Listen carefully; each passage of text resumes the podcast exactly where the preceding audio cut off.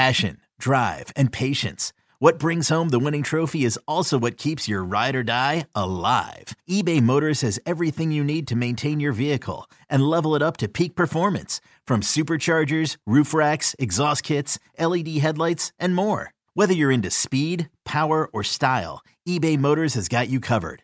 With over 122 million parts for your number one ride or die, you'll always find exactly what you're looking for. And with eBay Guaranteed Fit, your part is guaranteed to fit your ride every time or your money back. Because with eBay Motors, you're burning rubber, not cash. With all the parts you need at the prices you want, it's easy to turn your car into the MVP and bring home that win. Keep your ride or die alive at ebaymotors.com. Eligible items only. Exclusions apply. You deserve the truth. The enemy is at our gates. The fight for humanity. I look at your faces. I do not see defeat. No!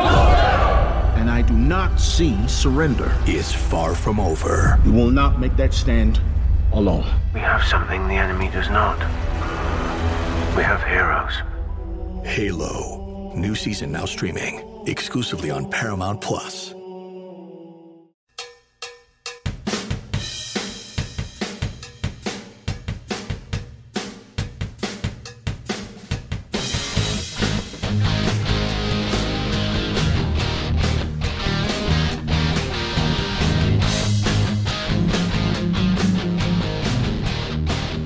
Welcome into the 2023 North Carolina Signing Day Class Special, December 21st, 2022.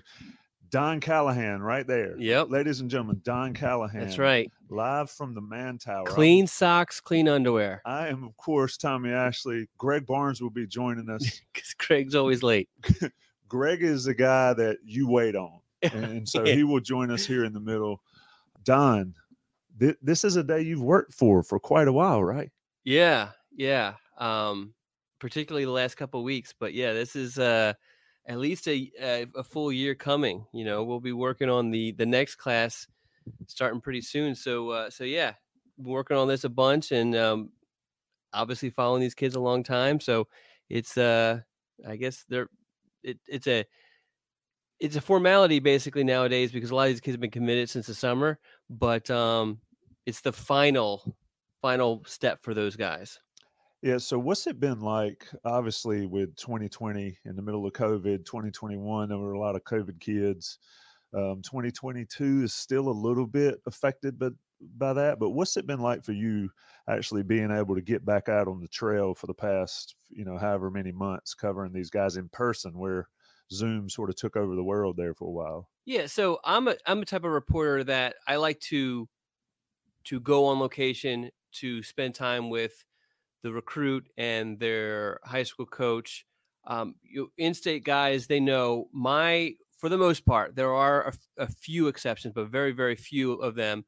For an in-state guy, I like for my first interview to be with them in person and to kind of explain what I do so they understand just who I am, that sort of thing. Because you know, you're a high school kid going through this process. I can understand this being a little weird having a grown man ask you a bunch of questions.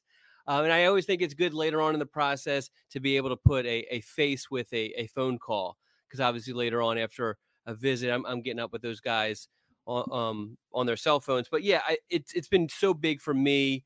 You know, during COVID, we did have some seven on sevens that popped up and some camps that I was able to rely on to see some of these guys in person. But there were a lot of players who did not take advantage of those opportunities. So this has been um, nice the past, I don't know, I guess it's been at least a year now to um, to actually be in person with those guys and, and to meet with them and to see them multiple times. All right. So that's probably going to be um, Greg Barnes at your front yeah, door. I'm trying to, I'm thinking. waiting to come in. Uh, no, that to- was actually my kids leaving for school. you have to. Uh, Greg will have to navigate the stairwell. If you want to run, get him. I'll sort of go over what we're going to do. But don't leave me I, long. I don't think he's I don't think he's here yet. He texted me and he said he's here. Is he? All right, then I'll run down there. All right, so folks, what what we're going to do today is we're going to go by go through um, each individual player um, as their letters of intent come in, sort of discuss uh, what they bring to the table, their fit, their high school career, Don's experience recruiting them, a- and then we'll go through um, Greg will add the perspective of what they bring to the team and what they could possibly bring to the team. Obviously, Mr. Barnes is joining us from behind. Greg, are you uh, are you retired or am I the retired one? I'm the retired one. Remember, they, they probably won't catch what he says. Yeah, well, hey, it's Greg. Okay. So what we'll do is we'll do that as as the things come in. Shout out to the folks that are in here joining us live already. It's going to be a fun day, a fun three hours. A lot to talk about. Um, transfer portal action, um, recruiting class. One thing I want to discuss um, with one of our guests that'll come on if we can get them on here later is how the portal has sort of changed uh, high school recruiting a- and sort of made it an interesting dynamic there. Um, Matt Bunn in the chat, is this Don's man tower? Yes, this is Don's man tower. We are not on the couch. We are across. He's got uh, three big screen TVs. Um, we've got four monitors here, so we've got the whole thing about to to blow up. The Inside Carolina banner that's on the thing. Don had an instruction yesterday to get a white tablecloth to cover the rest of the table. I and- failed. and he managed not to do it. Let's uh let me bring Greg in here. And Greg, we have three two microphones for three people, so we'll make it work. But um this has been an interesting few weeks for North Carolina football with coaching changes, with um, you know, getting ready for a bowl game, which almost seems forgotten. And now here we are on signing day, Mack Brown's fourth full class, I guess, but probably would we agree that it's the the least um, exciting class thus far. Don, is that fair? Uh, yeah, I mean, it's if you look at the prior three full classes, they all were top 15 classes. This one, to be honest, um, would be lucky to finish in the top 25. I think I checked last night; it was number 25 exactly. There's the potential to add one more player to um, this class. Jordan Lewis is is announcing at 10 a.m., which we're going to, I guess, stay on the air for, right? Yep. And um, so that obviously will help boost the class a little bit. But the problem is you have a lot of a lot of teams behind North Carolina that will be adding to their class also, and very likely will will uh, surpass UNC, knock it out of the top 25. So yeah, so this is definitely a drop to what Mack has been able to um, to do the prior three classes. So let's get Greg in here. Greg, um, sort of your thoughts, not just on the recruiting class, but on the last three weeks or, or last month from North Carolina, basically since the Wake Forest game. It seems like the tenor around the program has changed a little bit. Um, you know, Mack pushed the the ACC championship game as the thing that didn't really go, and then Longo leaves. Just an interesting time around North Carolina. Yeah, and we can we can dive into this more with Don about kind of the quality of this class. But I, think what Don will tell you, and if you followed recruiting for long, uh, this is kind of status quo. Is recruiting is really a, an 18 to 24 month cycle, and so North Carolina's success or lack thereof, depending on how you're looking at it, with this particular class, really stems from the losing record North Carolina had in 2021. When you go six and seven the momentum that you had coming off of an Orange Bowl appearance uh, really, really drops, uh, and th- that that makes it a little bit challenging. That's that's the importance of winning. And uh, so when when people start thinking about the Coastal Division title, that's really not going to pay dividends until next year. Um, and, and you know, of course, North Carolina hopes they can build off of that. Uh, it wasn't that long ago, Tommy. What five, six years ago, I guess, uh, that we did not have a early signing day. We we had to wait to that first Wednesday in February for for things to get exciting. And what that allowed you to do back then is you could get to the end of the season, and then you would have a couple weeks of the coaching carousel, which is always chaotic. And that was pretty much it. And then you'd go into bowl prep, you go into the dead period, you'd come out of the dead period, first week of January, and then you would have these big official visit weekends leading up to signing day.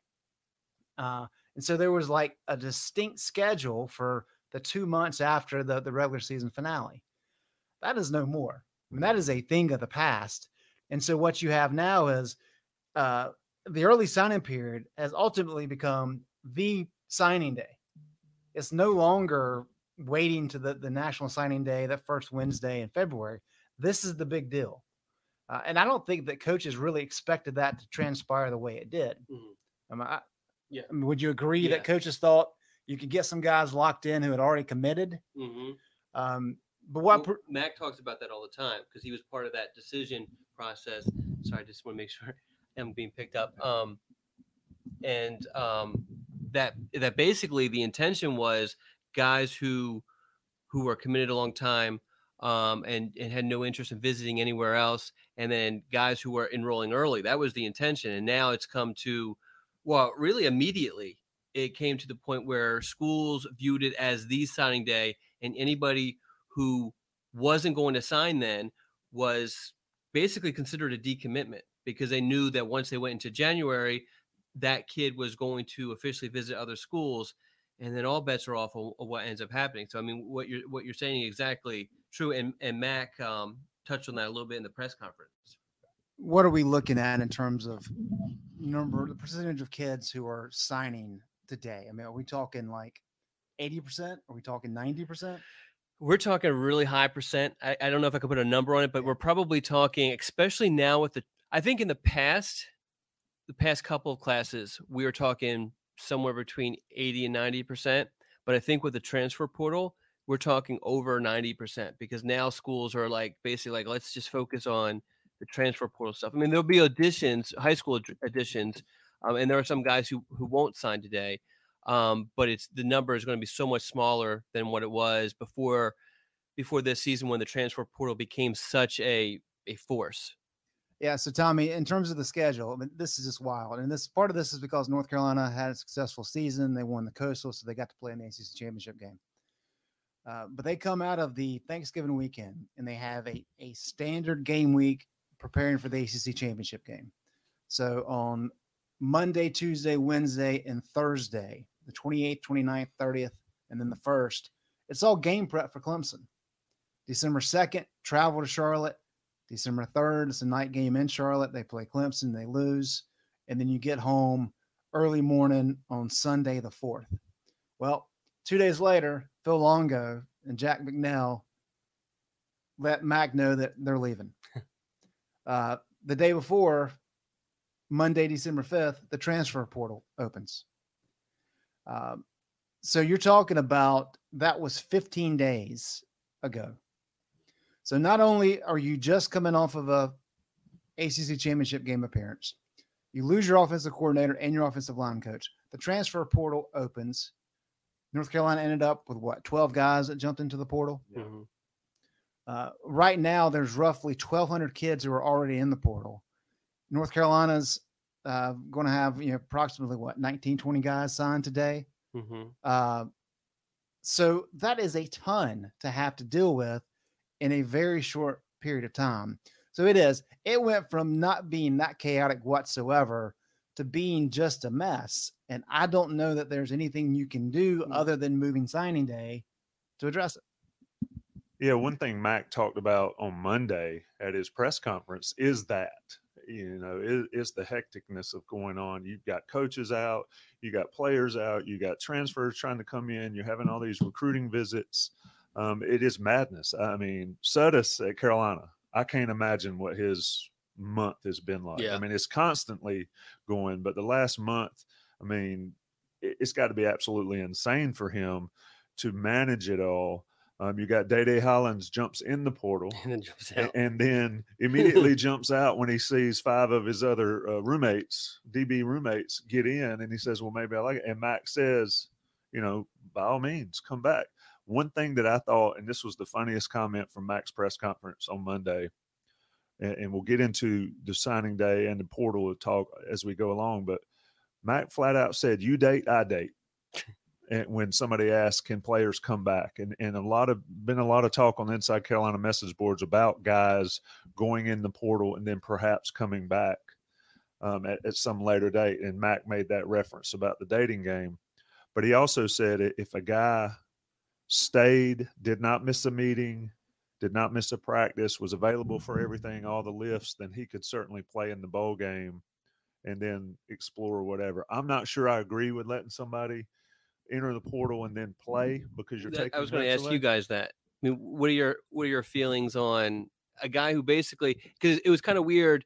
Now this is the opposite angle of it, but uh, you know I talked to um, Willie Lampkin who is committed to transfer to North Carolina. He's playing for Coastal.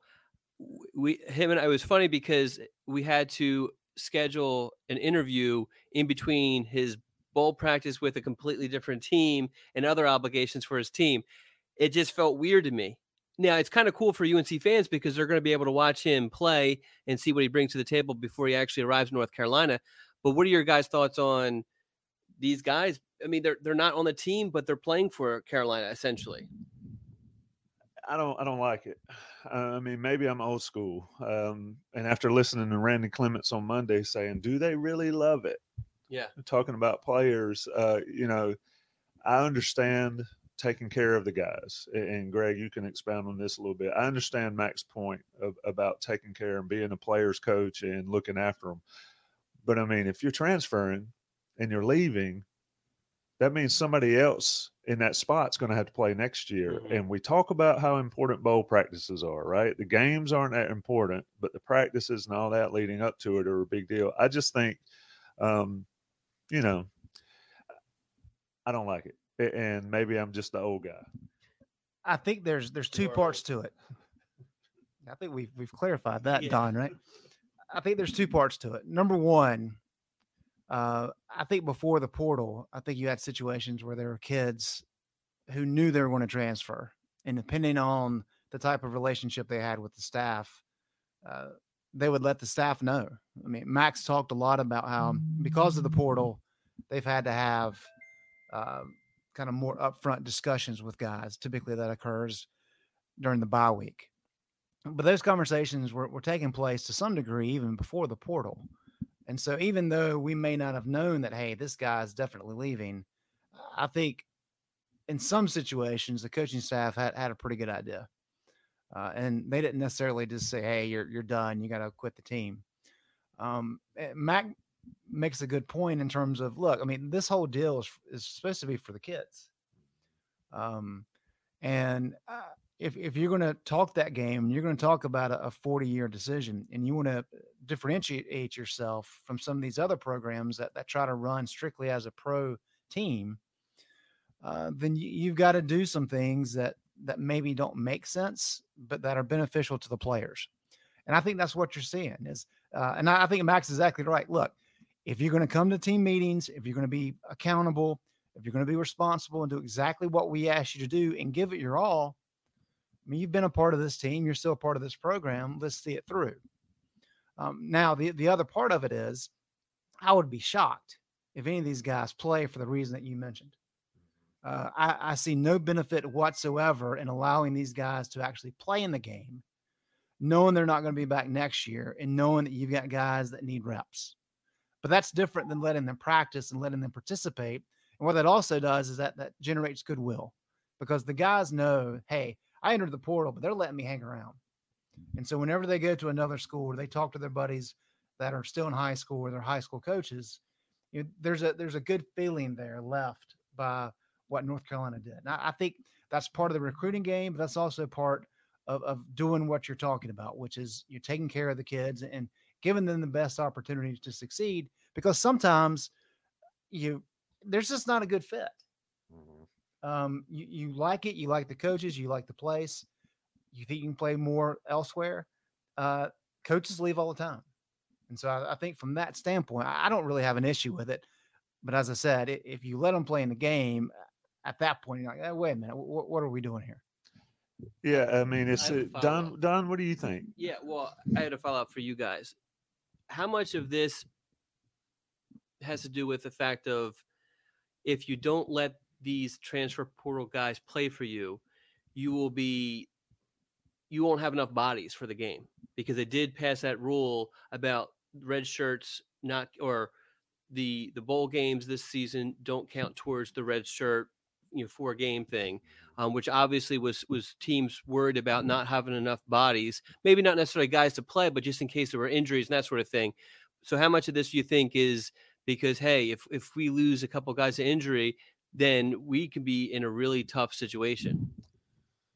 You know, I think that's part of it for some teams. Uh, I do like the fact that they made it so it doesn't count against your red shirt, but uh, it only affects one player for North Carolina, right? Andre Greene. yeah, Jr. Andre Greene. Yeah. And so, um, in that regard, I, I just why the NCAA does things, I can't figure it out. I, I mean, and this is a a conversation for later, but How, how much time we got, Tommy? to yeah, talk I about mean, NCAA? it's uh, the sun's coming up right here in front of us. Uh, I mean, we probably could do it till the sun goes down, but I mean, it's just there are a lot of rules that are made that seemingly are for a greater good, but don't seem to fit together, and especially not in the order they come in. Yeah, it's It- just always every rule that's made. There's always unexpected consequences that end up being more of a factor. it's typically retroactive with NCAA. Yes. yeah, Instead of them having some great plan in place, they're trying to piece it together after the fact. yeah. It's, it's sort of like when we were planning this radio show. um, we we had two mics, and we said we got it, we got it, and then the goat says, "Let me join," and we like, we'll make it work, but we don't have an extra mic. So next time we'll have like six mics, and maybe uh maybe somebody in the chat can come hang out with us. We ha- Reset a we- little bit. We do sign- have a, a funny request. Okay, so no, I'm not going to that request. I saw it. It's, I just want to throw it out there. We're not going to do it, um, although it's a great idea. Preston from Greensboro wants us to prank call Ross Martin. I don't think we have time for that in the show. Ross said that he had PT this morning. Uh, he's covering the press conference at noon, and they're going to Michigan, or excuse me, going to Charlotte to cover the Michigan game. So, got a lot on his plate, um, rehabbing from the the pec issues. I've never torn a pec. I guess Yeah. it has something to do with I've never really lifted weights. So, uh, it, at any rate, resetting a little bit. Inside Carolina's live signing day spectacular 2023 recruiting class. Go ahead, Greg. You, No, I was just going to make the comment that uh, that Ross is lifting two heavy weights, and if if you know Ross Martin, Ross will be the first to tell you that guys with long arms really have a hard time with the bench press. That's the excuse. Yeah. Yeah, that is uh I used to hear that at the NFL combine. It was like he's got a long wingspan. He's not gonna be able to do as many reps. Anyway, Don, uh we are now at 721. 721. Any letters of intent dropped yet? You're making people nervous having to wait. And Yeah, I mean we have it up. Um, actually, no, we we do have a couple. We have well, we have at least one. Um, R.J. Grigsby, did you throw it up there? I can't throw it up on the screen. We got so involved in our in our uh, conversation. Oh yes. Grigsby, let me find it. Hold, please. There you go. Just in, Robert Grigsby, North Cobb High School offensive lineman. Uh, this is a relevant question when we're talking about offensive line recruits. Uh, you have a new offensive line coach at North Carolina. Thoughts and, and opinions and philosophies may be different. When you talk to these recruits, Grigsby, um, you know, specifically or not wh- what is the mindset there when you are committed to a school they change a coach your position coach that late in the game? So it's really know, I know people hate when I answer it like this, but it's it's the case is that it's a case by case situation, and I think that North Carolina's three offensive line commitments, one now assignee, they um they committed to North Carolina for for way more than the offensive line coach. I- I mean, I, and I think. You know, I mean, DJ Gaff is, is one of the offensive linemen. He, you know, he's a UNC legacy, and so so it wasn't going to matter who's the offensive line coach.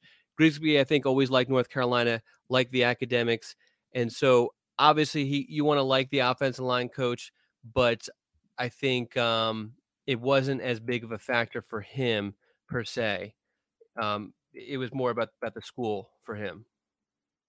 Uh, we've had this conversation. It's, it feels like for 20 years. It's probably been taking place longer than that. Uh, understand like defensive coordinator and offensive coordinator that matters a lot because that's the person running the scheme that you're in and those types of things. Do individual assistant coaches uh, make enough of a, a difference uh, like at this time of year for a kid to say, whoa, wait a minute. I know who that guy is. I don't want to go play there and that they'll make a switch. I think there are certain kids and certain relationships that yes, it, it matters because um, the relationship is what kind of won out in the recruitment. You know, obviously, making a decision on, especially in this day and age, um, on a, um, a relationship with an assistant coach or with your position coach is a very bad decision because even if they don't leave during your recruitment, the the odds of your position coach leaving at some point during your career are very very high. I think the average um, tenure for an assistant coach is like two or three years. So so you're going to probably have at least two position coaches during your time. But yes, there are certain recruits who one of the primary reasons that they committed to a school was because of the relationship with a position coach and that ends up hurting them. The vast majority though, I will say there are other factors and those factors end up keeping those kids uh, committed. What is the consequence or byproduct of the transfer portal here? Um, this may not be the right way to phrase this, but does it make it easier for kids making decisions? I don't know if you've had these conversations with high school coaches, knowing that, hey, if I go here and I don't like it, I can just get in the portal and leave and go somewhere else. I don't have to stay out a year. Whereas five years ago, like, especially like in the ACC, if, if I go to Carolina and I ultimately want to go to NC State, well, I've probably got to sit out two years. Yeah, I don't I just don't think kids look at it that way. One, because we're dealing with high school kids and they don't they don't worry about what they're what they're doing tomorrow, let alone what they're doing, you know, in a couple of years. But I think also is it's it's almost I mean, it's kind of equivalent to just a regular student. I mean, you don't if if you if you are down to two schools, you don't say, I'm just gonna flip a coin and go to this school because if I don't like it after the first semester, I'm gonna transfer over there especially if you told your parents that, they'd probably, you know, have some choice words for you. Um, so I don't think that's in their minds, but I think it does. Um, maybe I could see, and this is just me kind of just speculating and, and just trying to be a um, sociologist here, but if you look at some of these, like the particularly the quarterback position, some of these quarterbacks who have been in the, in the portal two or three times now, and they've got to have that approach. It feels like, especially after transferring after you know just the season, they transfer another. It's it's just it's kind of odd. But I don't think the high school kids. I've never got that sense from the high school kids. JT Daniels Yeah, is going to Rice. That's his fourth college stop. yeah, that's ridiculous. So clearly, he probably is the exception that takes that approach where it's like, oh, I'll try right. Well, I guess he's out of Gotta yeah. So this is, Oregon kid. I was gonna say, in their Oregon kid with like his ninth year. yeah, I saw something. that. That was that was insane. It's getting out of hand. But Yeah. look, a lot of people say, "Well, why would you want to stay in college that long?" I I would say that I'd still be in college if they'd let me. We have another Breaking news, break it. All right, we have Tyler Thompson, not too far from here, actually. You got uh, well, actually, pretty close to um, where Greg lives. Um, he's from um, Panther Creek High School, and I think that is that technically Cary right now. Okay. Um, you know, long ath- uh, basketball player turned edge rusher, just got his letter of intent in.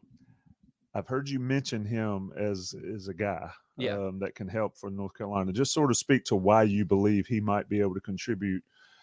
I mean, we have to couch all these high school guys, um, and now you add the portal that high school guys may not contribute as fast as people want them to. But mm-hmm. you've mentioned Tyler Thompson in in previous podcasts with Ross about a he could make some noise early. Yeah, I think well, maybe not necessarily early because I think he's a guy that well, I know he's a guy who primarily focused on basketball for much of his life and really didn't make football a priority until maybe a year, a little over a year ago. And what we have seen from that is he had a fabulous senior season, put up great numbers, and the guys at 24 7 Sports took notice and bumped up his ranking. Uh, so I think he has, you know, I mean, he, he's like a lot of those basketball players turned edge rushers, is if they can adjust to the physicality of football, be, learn how to to use their raw explosiveness, their length to their advantage. The the you know the ceiling is the roof for those guys. Don, you've scouted guys for a long time. Um, Mack has talked for a long time, for four years, about generating a, pass rush and what every defensive coordinator wants to do. It doesn't matter if you're Gene Chizik or Jay Bateman or uh, Everett Withers or Chuck Pagano. You want to be able to generate pressure with your front four guys. When you look at somebody like Tyler Thompson and you see him in person, kind of what what are you looking at in evaluation to say, okay, I think this guy translates to the next level as somebody who can generate a pass rush? So we are looking at the explosiveness, you know, his first step, how he comes off the ball. Um, obviously, most, if not all, of the offensive linemen they're going up against are not going to be playing college football. So you want to see someone who's basically firing off his stance before that offensive lineman has a chance to kind of get set and then be able to is it, run the run the arc as they say you know dip the shoulder that sort of thing but also if you do get caught be able to use your length be able to have a couple of pass rush moves and that's one of the things that kind of comes later with with some of these guys but usually they have at least one go to maybe like a counter sort of pass rush move but you really just want to see the size the length just the athleticism the explosiveness with the idea that whatever coach he goes to is going to be able to teach him the pass rush moves, to teach him the mindset, to teach him just uh, the approach and, and and those sort of things. Are there many kids that have like a handful of pass rush moves at that level, or is that just kind of dependent upon what what program they're in? If that if that program is is notable in terms of the success that they've had. Yeah, I think it depends on just the the level. When what I mean by that, like if you're if you're in Atlanta, if you're in Charlotte, and um, you can just focus on just that position as opposed to having to play multiple positions for that high school, um, and you have access to individual trainers, which are all over the place in, in places like Charlotte and Atlanta, you're going to be a lot more um, advanced than some other guys. Typically, though, what you get is even you know even a solid pass rusher on the high school level, they probably just have that one move that they love and maybe another move that they kind of throw in there. Um, and, and usually they don't advance to having multiple moves until they get to college. But there are definitely some exceptions. I remember um, Tomon Fox, but he was, you know, his dad was a trainer. He trained uh, defensive linemen in that area. Uh, Tomon Fox came out with a bunch of different pass rush moves and it allowed him to play pretty early in his UNC career and and to be a pretty reliable pass rusher for UNC. Let me ask you this, Don. We talk about level of competition. Um, there's clearly been uh, many highly rated recruits that come in that haven't played the best competition in the world. Um, when you look at a guy like Tyler Thompson at Panther Creek, um, how do you compare what he's able to do against that competition versus somebody that may have played in Charlotte consistently, um, may have played in one of the bigger cities, Georgia, Texas, wherever? I mean, how much do you look at level of competition when you're determining what these guys can do on the next level? That I think is one of the key elements to, I guess, setting your board, setting your rankings, or whatever it is, because it, you're not. It's not always. It's not. It's never. It's never really an apples to apples comparison because of who they're going against. Um, and typically, if you're not in one of those competitive areas, you're not going up against offensive linemen or defensive linemen who are going to be playing at that high level. And that's why, and, and people get frustrated at decisions that are being made at these camps and everything because guys are in t-shirt and shorts, but at least they're going up against players of their same caliber, caliber, players of their same size, and that sort of thing. So yeah, so making judgments and trying in your mind with your eyes to adjust for opponent is very very difficult I don't know anybody who does it 100% successfully, but it's something that you got to obviously consider. And I think in general, if you have a guy putting up big numbers in Charlotte compared to a guy putting up big numbers somewhere else, you got to you got to factor that in. I think the great example for that, Tommy, is recruiting has gotten to a point now where all of these high end elite kids go to all these camps, they get in front of the cameras, uh, everybody sees them. I mean, it's on TV. Uh, you got analysts like like Don and a lot of people who are not as good as Don. You got coaches. Uh, everybody at every different level gets to see these kids multiple times. They know how big they are. It's not a reported four, you know, 40 yard dash like it used to be. It's not kids saying, Hey, I'm 6'4, 270, when actually they're 6'2, 245, which used to be the case. Uh, everything's pretty transparent now. And even so, only about 50% of five star recruits make it to the pros. It's, it's. Those are the best of the best. And when you're talking about a 50% hit rate, um, and th- these are kids that get offered by pretty much everybody. And yet we're still talking about, hey, is this kid a bust? I don't know if bust is the right word. I think it's just a matter of, uh, you know, sometimes things don't work out. Yeah, you have yeah you have injuries. Yeah, you have bad fits. Yeah, you got have guys that don't have the passion. Uh, but it is such a a difficult thing to figure out what's inside somebody, and that's you're going back to what you're talking about with Clements. Um, you, does somebody love football? He's not the first coach to say that, right? John Bunting talked about that a lot. Mack Brown's talked about that back in the 90s. Um, that's what you're looking for is the kids who who love it so much that they can't live without it. And that's different than saying, "Hey, I like it. I want to do this." And especially now, and this this is where the NIL comes in, is now it's a money opportunity. And if you come from a, a poor area, or even if you don't come from a poor area, I mean, when you're talking about hundreds of thousands or millions of dollars, that all of a sudden becomes life changing money, even for middle class families. Uh, and if money is your driving factor, is that going to be enough? And I think that that's what makes it challenging because typically that's not the case. Typically, you've got to have that passion and that desire that Randy was talking about on Monday. Yeah, I, I mean, uh, what did he say? He said, "Does a kid want to come and get hit the face every day? Yeah, and, and come to work and specific."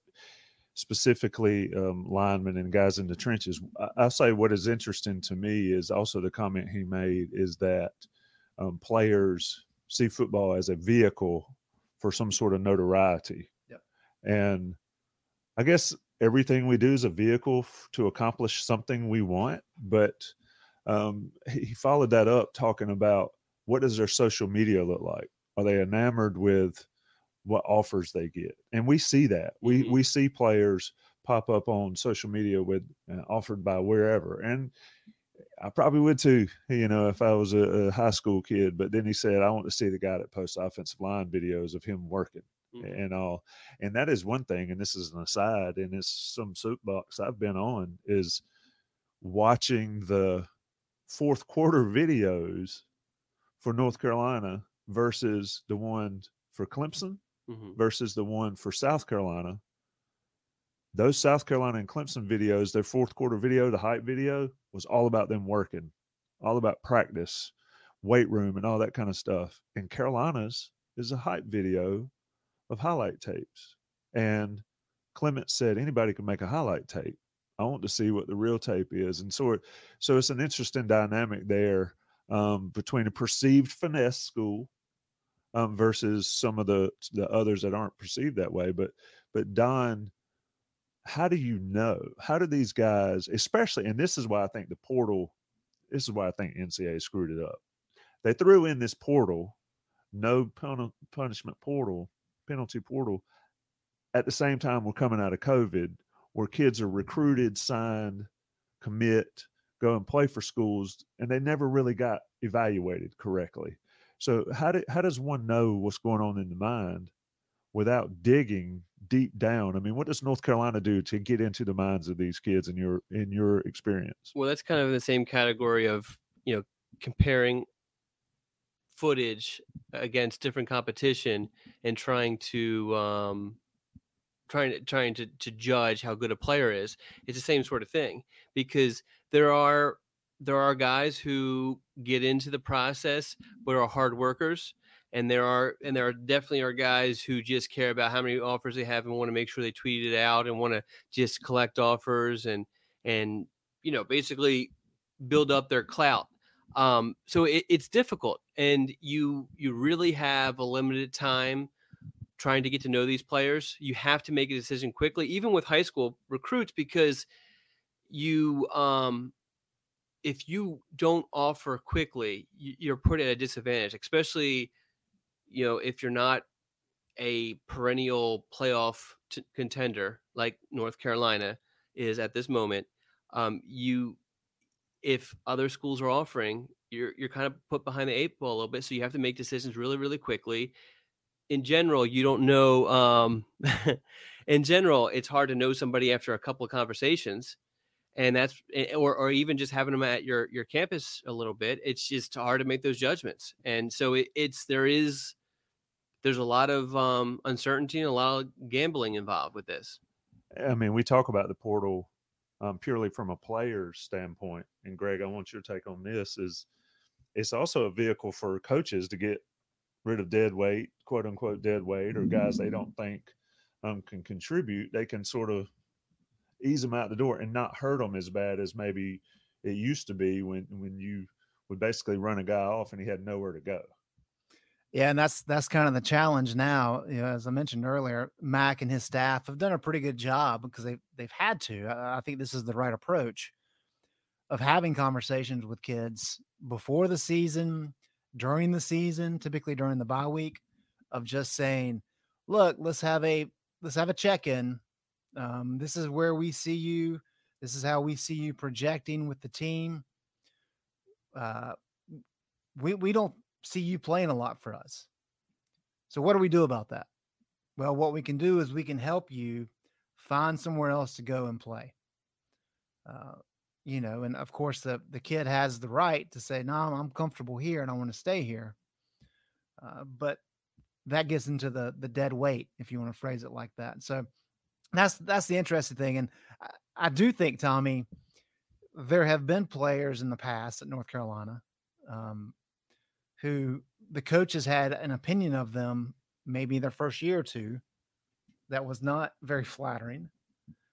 But yet the kid grew up or something clicked, and all of a sudden they start busting their tail and they become a different player. And so a year or two later, hey, wait a minute, this is this is somebody that can actually play for us and can help us and maybe even start games. I mean, we I've had those conversations. So it's uh, it is kind of a, a delicate matter, but I, think as long as you're upfront and you're honest with the kids, that that goes a long way. Um, that doesn't mean it's going to be clean every time, but that's kind of that's kind of the approach you have to have. We do have another letter of intent and Jaybron Harvey. Don, this is another guy that you've talked about um, being a guy that you thought might be one of the better players in this class and could help North Carolina. Just sort of detail his recruitment a little bit for listeners. Yeah, so he's another guy that's not that far away. He's actually played on, I think it was the the AAU basketball circuit with uh, Tyler Thompson. I I don't want to say that either decision affected the other, but um, it definitely helped UNC um, with both that they were both were kind of trending towards UNC, and it just kind of built on itself. Um, but he's a guy who his junior season numbers were just insane. I don't have them in front of me, but um, you know his uh, I mean his st- sack numbers were just unbelievable. But you can actually put on his huddle tape, and uh, you have them in front of you. Yeah, I've got uh, this is Don Callahan's a war chest over Okay. here w- with his. Uh, I gave him a cheat sheet. with his uh, he certainly did you've got uh 6'3 215 pounds another guy that that has a frame to add some weight but is not there physically yet 34 and a half sacks 50 tackles for loss 77 qb hurries in 23 games over the last two seasons Yeah, yeah. i mean and the majority of those came his junior season. I think I'm, I'm sure teams wised up this past season and stayed away from him. Th- those numbers are crazy for Southern, and you've got, um, and, and that's another one of those things when we talk about levels of competition, and he's playing against guys that may not be at the level he is, but anytime you have numbers like that, Greg, in high school, period, um, you can play to some level. Yeah, for sure. And that's you're really just looking for consistency and you're looking for um experience in terms of logging snaps in games against good competition. Yeah, there's always that that stat at the college level with quarterbacks of you know, if guy has a, a winning record and he's won, you know, 25 games and he started for three years, NFL teams are much more likely to take a chance on him than somebody who came out like a Mitch Trubisky and just had one year of, of a lot of success. You want to see it uh, continued. And I think a guy like Harvey has done that. Don, what do you see Harvey and Thompson really kind of projecting? Are, the, are these guys that are surefire power ends, or you know, is a jack a possibility, even though they're probably at that size right now, or could they project inside at all? So I think both of them are definitely edge guys. Um, I think they're. I, I definitely like Jaybron as uh, that jack position because Jaybron actually in the Shrine Bowl played kind of a hybrid stand up um, defensive end slash outside linebacker where he was kind of off the line a little bit, had to drop into coverage, had a really nice diving interception in the uh, Shrine Bowl practice I attended. So, um, so I definitely think he has the ability to obviously rush the passer, you know, just looking at his numbers, but also drop into coverage and create some problems there. I think that, you know, Thompson's interesting because I think if you would have asked me this question, you know, a year ago, I would have said that I felt like he was going to develop into more of a power end, but obviously would need to spend a lot of time gaining the weight and all that. But um, you know, he just has developed nicely as a pass rusher, so I could see him definitely as a guy who you want, you know, attacking the quarterback's blind side, um, and, and and basically playing that jack position. In terms of both these guys being from the triangle and being in state, uh, as as the vibe or the momentum for for Mack Brown and this program changed whatsoever in North Carolina over the past year, or uh, as have they been able to maintain their momentum and kind of their, their grip as maybe the the desired program and the up and coming program for a lot of these kids? So I think with with these two, obviously, you know, you know, Mack Brown still has that magic going. But if you just look at just the raw information, you know, um, Mack didn't do as well with the top players in state with this class. And I, I think I'm, I'm trying to pull it up now, but I believe that UNC has only signed or only has commitments from, I think it's just two of the top 10 in state players. I'm trying to pull up to double check but you compare that to the previous years. In you know, last year UNC signed four of the top seven. The year before that, UNC signed six of the top ten. The year before that, we're talking 2020, uh, Mack Brown's first full class, he signed five of the top ten. And you compare that to signing, we got one, two, well, three of the top 11 and two and you know, two of those guys we were just talking about. Jaybron Harvey's number 10, according to the uh, top 247 composite, and Tyler Thompson's number 11. So that's definitely a drop in state. And if you look, you, you know, in a lot of situations, maybe North Carolina doesn't like the guys in state, but Noah Rogers went to Ohio State. Daevin Hobbs was was a guy UNC basically had. He's committed to Tennessee. Nathan Leacock, UNC kind of went back and forth with. I think this ranking is a little too high for him, but it is what it is. He's going to Tennessee. Jamal Jarrett, a guy UNC had a really good chance with, going to Georgia. Sullivan Absher, this was more of a, we talk about relationships with offensive line coaches. He was kind of the first, or the the not the most recent, the one before that transition with where he had a good relationship with Stacy Searels. Jack Bicknell comes in. It's not that he didn't like Jack Bicknell. He didn't have a relationship with Jack Bicknell and had a relationship with all the other offensive line coaches at the other schools. So Sullivan Absher ends up at, at um, Notre Dame. Um, Chris Peal, Keith Sampson are two guys UNC messed with a little bit, but you know, it realistically didn't recruit very hard, so I wouldn't consider those whiffs at all. And Rico Walker was committed to North Carolina for several months got some off the field issues that we're not going to get into here, but it's definitely on somewhere on Inside Carolina's message board. Um, and uh, UNC kind of had to cut ties with him. I don't think there was really much of a choice with that.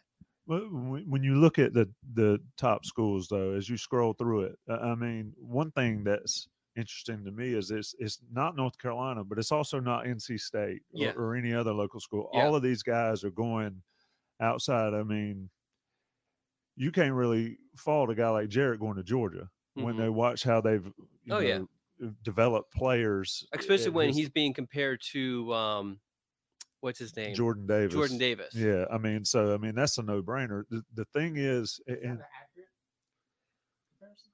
I don't think it's a bad one. I don't know if um, the problem is Jordan thing- Davis is a grown man. well, here's the thing, and so people a high school uh. Jordan Davis was not a very good high school player. He just wasn't. And a lot of people wondered if he loved the game and if he was able to play the game. And I don't know. I mean, you guys correct me if I'm wrong. I don't think Jordan Davis was like a great college player either. He just was a massive human being who could run really, really well. And that looks unbelievable on film. And obviously, Georgia was able to kind of put a lot of good parts around him. But yeah, I mean, going getting back to Jamal Jarrett, I mean, I mean yeah, you know, a big human being. I mean, is he as big as Jordan Davis? No, but but you, you when if Jamal Jarrett came walking in here, you would be like, "Holy crap!" You know, he's going to break the couch, sort of thing. I'd be like, how do they feed these kids? Yeah. You Oh yeah, I have no idea. I have one, and he's not near that size, and he eats like a he's got tapeworm or something. Yeah. Uh, but but when you look at it, I mean, is it is it enough for North Carolina to win? Is it enough to get to the ACC championship game? Is it enough to get nine or ten or eleven wins a season? Is that what Carolina has to do to be able to get in these conversations for these top guys, or is it purely the relationship type deal um, for the in-state guys? Because you really hate to see uh, for any state, you hate to see a guy at Millbrook Mm. going out of state, especially that over there. Eh, You know, that's just something that Mack always talks about. If they don't play for Carolina, at least keep them in state. Mhm. And, and so that hasn't happened at all with these top, top guys. Is it is it simply winning? I don't. Winning is in there, but I think it's more about perception, and what is the what is the view? What is the perception of the program? And obviously, the perception for every program is going to be different based off of where you're you're located and that sort of thing. But I think that what Mack was able to do early on was change the perception of UNC. Made it, you know, a couple of kids actually mentioned it. I think it was um, Gavin Blackwell said it was that North Carolina was a cool school to go to. So I, I do think like for a guy like Noah Rogers, you know, it's there is that prestige with Ohio State that he didn't feel with either of the in-state programs. And I think that it's difficult to change that. Winning over time, I think does change it, but I don't think I mean if you look at the first time that North Carolina played for the ACC, played in the ACC championship, lost to Clemson under Larry Fedora, there wasn't this massive recruiting bump afterwards. Even the last couple, even those two years, mostly because some of it was, it's got to be sustained winning. You got to basically change the perception of this program that's been ingrained in these kids over several seasons. Yeah, I always use Clemson as the the comparison just because Clemson had a good history before Dabo, but they really hadn't done much of anything for a couple decades. And when Dabo takes over, uh, you know they they go from winning nine games you know, his first year, uh, six and seven, and then they go ten and four, 11 and 2, 11 and 2, 10 and 3. And then the next year is when they get to the college football playoff. So they had four years of double digit wins banked before they crashed the, the college football playoff. Uh, and the point of that is it takes time. And that's why I think the, the bowl game against Oregon is so important because if North Carolina loses that game, and Carolina is a 14 and a half point underdog Yeah. which seems excessive, but given how Carolina played last couple games, it makes sense. Uh, but if you lose that game, then you go into the offseason having lost four games in a row. There's going to be a lot of questions about kind of what happened at the end of the year because same questions happened last year where they closed the season with three straight losses to uh, FBS opponents. But if you're able to win that game, now you're able to say, okay, we won 10 games for the first time since 2015.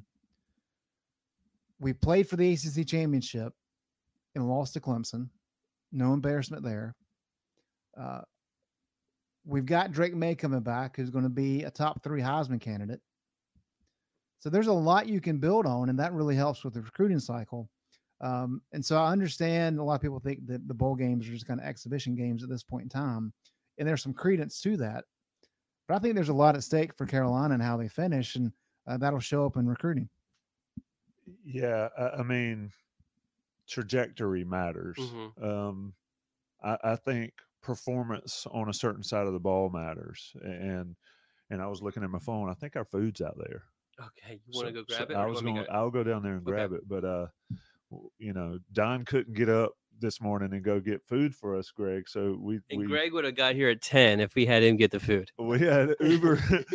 we had Uber Eats deliver food. I've never done it. Um, I'm I'm old school. I like to go get my stuff, but we'll see. I think it's on the porch. I hope you don't have a dog like I do. I do not. Just cats. Um, my dog ate a beer can the other night. My my And, well, my um, one cat will definitely eat food. I have a goat, but uh, anyway, I think I think tra- program just tra- trajectory matters. I think, um, and this is something I want to get in later in the show with both of you is what does success on a certain side of the ball look like? What does success on defense or, or lack of success on defense? How does that affect recruiting? Um, we heard Mack say that Tony Grimes and his father didn't like um, didn't feel like what they were doing on defense was good for them, so they left. And he said, "Good for them." Um, this is exactly what the transfer portal is. How does that affect recruiting? You always talk about Don, and I'll leave this with you while I go grab the food. Is high school kids don't really have that big of a of a attention span Mhm. and attention to detail. Um, sort of speak to all those things. You know, NIL has changed the game for a lot of kids, Yeah. but as far as the attention to detail, what are high school kids looking at specifically, other than coach relationships and schools and all, in regards of where a program is going? It's a deep question. Yes. So I think I think there's really two things that matter the most. One is the perception of the program, and that's the trajectory, that's the history, that's when someone brings that program up, what pops in their mind, that sort of thing. I think that's huge, and I think perception is affected by a lot of things, where you're located, what your news is covering. You know, a kid in Arizona is going to have a different perception of North Carolina than a kid who lives in in Durham, obviously. And then I think the the other thing is the comfort level, and I think that um, the your relationship with the coaching staff, the um, environment, and this is something that Mack Brown is. We, we've been picking on Mack Brown. I feel like a lot. So uh, I want to definitely give him some kudos. This is something that we hear a lot about just the environment there, but the family environment. About um, we ran a story on Chris Culliver with a lot of quotes from his mom, and she talked about how she felt pulled in um, by not just the coaching staff, but by the coaches' wives and by um, the staffers um, and that sort of thing. And I think that you know, feeling comfortable, and that's where I mean, when when a normal person, and I mean normal by someone who's not going to school for as an athlete, when they make a decision, yes, the academics matter. You want to make sure you have your major, but a lot of times you're making the decision based off of comfort. You feel like this is a place for you, sort of thing? And I think that matters too for kids who are going to school for both academics and athletics. Yeah, I think the the point you make there about Mack is spot on. Um, you know, he, he's always kind of been known as as a salesman because he's such a good recruiter. You know, the, the old saying back when he- when he was in Chapel Hill, when I was in school back in the '90s, was that he could sell ice to Eskimos. Mm-hmm. Uh, so you got to give him credit for that. However, I think there's a negative connotation when you kind of phrase it that way. Um, it's not that that Mack is, you know, is a politician in terms of being a, a BSer. Mm-hmm. Uh, I, I think Mack is just really good with people, and he understands what wherever he's at, what he can sell. I mean, when he was at Texas, it's pretty easy to sell the University of Texas. Mm-hmm. And when he came back to North Carolina, because he had done it before, he knew what the streets were. And kind of like you say, I mean, Carolina is one of the best degrees you can get in the country. Um, it's also the flagship university of, the, of this state. And so it makes sense and it's a good business decision to say, well, we're going to hype those things Yeah. and we're going to focus on relationships and the 40 year deal and having people live nearby so families can come and visit. So none of that stuff is, uh, you know, out of bounds. It, it all makes good sense, and Mack has capitalized on that. And when you combine the fact that he really is, I mean, he he is uh, such a good person in terms of of you know, meeting individuals and, and actually caring and looking you in the eye and remembering your your name. Um, all that stuff is true about Mack, and so it, it it shouldn't surprise anybody that he has the success that he has. Uh, but it's just kind of a, a, fascinating thing that you even even at his age, and, and he's only 71, but for him to continue to recruit and to connect with kids who are 18 and 19 years old is really just um, I don't know that I would say surprising, uh, but it's very impressive. No, absolutely. And I mean, anyone who's been around Mack at all you definitely feel it. You know, you know that right. yep. you you hear all the the stories about just how he remembers things and how he makes everyone feel comfortable and before you know it you're in the palm of his hand basically when you're having a conversation with him and it's very you know um you're right about what you said about how the negative connotation with calling a salesman but i mean he's it's very genuine he does i think he generally does want to get to know people and not just your name. We have another one in, um, but um, but yeah, I mean, I, I think that he that, that's that's definitely his his forte. And and before, because I know we have to get to this, um, when I talked about perception, and I think what Mack is able to do was he was able to kind of, I guess, alter the perception of North Carolina in a lot of these recruits' minds early on.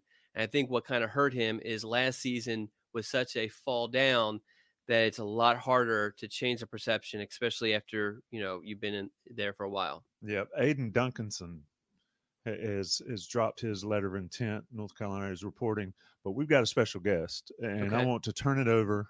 I'm gonna give you the AirPods. Okay. You can have them both. Both. Oh, so I'm, I'm, i got a bag of food over there okay. that I'm gonna eat while you talk to Mr. Kennedy Tinsley. I'm gonna bring him in the room. Kennedy, can you hear me? I can. Good morning, guys. Uh, good morning. Good morning. So you can, I can, well, uh, great. You want one of these? Ask Kennedy's questions. Okay.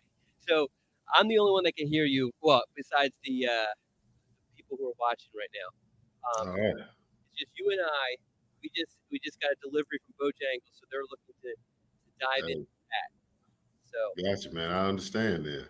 Let me, introduce you real quick. So this is Kennedy Tinsley. For those who don't know, played linebacker at North Carolina. What what years were you at UNC?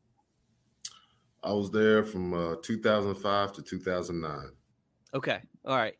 And I actually covered Kennedy. I think he's one of the few high school coaches who I covered as a recruit. So it's a very uh, unique um, situation for me and um, so I've had the pleasure of, of going to a couple of the high schools that you've coached at, and now you're coaching at really, you know, an in-state powerhouse, Mallard Creek High School, just constantly producing recruits every year.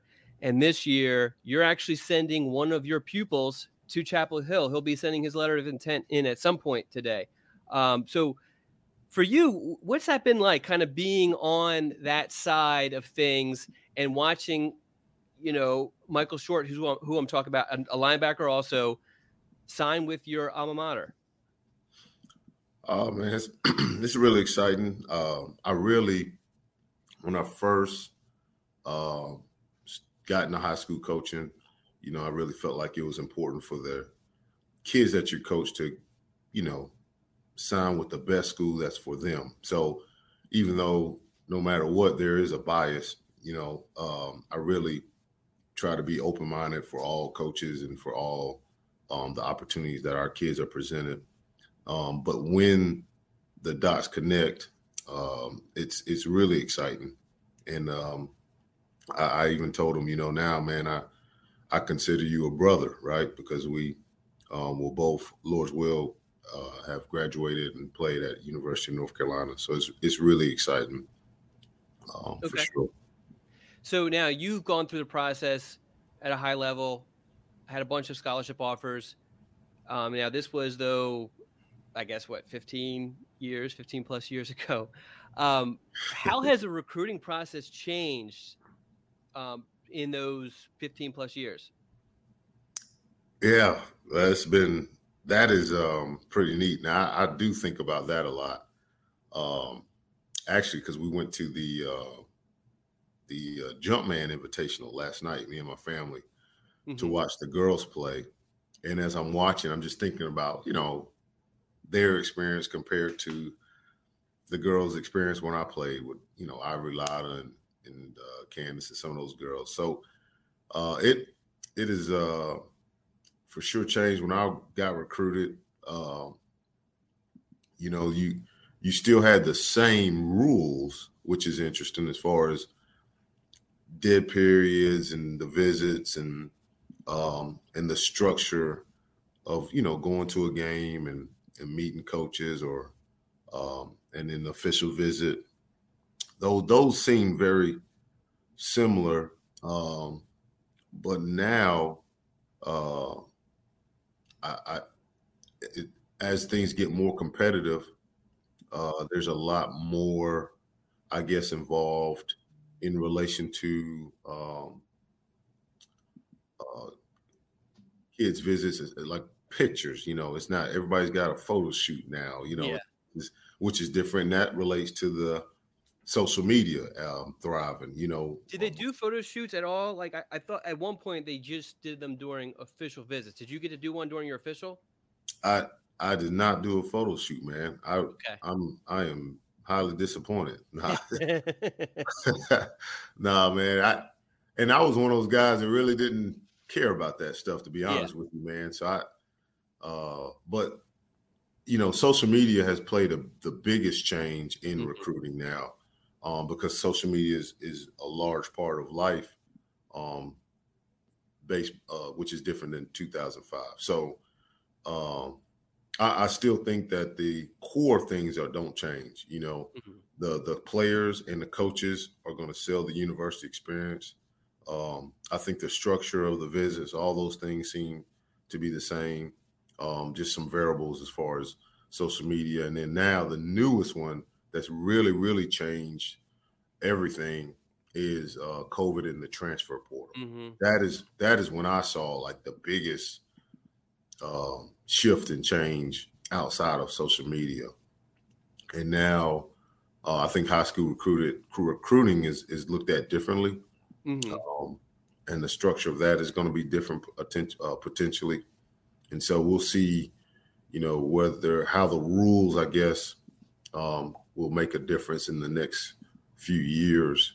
Um, but that the transfer portal is now kind of like the top uh, way to recruit, uh, which means that the other leagues will serve as kind of like minor leagues essentially, uh, and so that that's a game changer.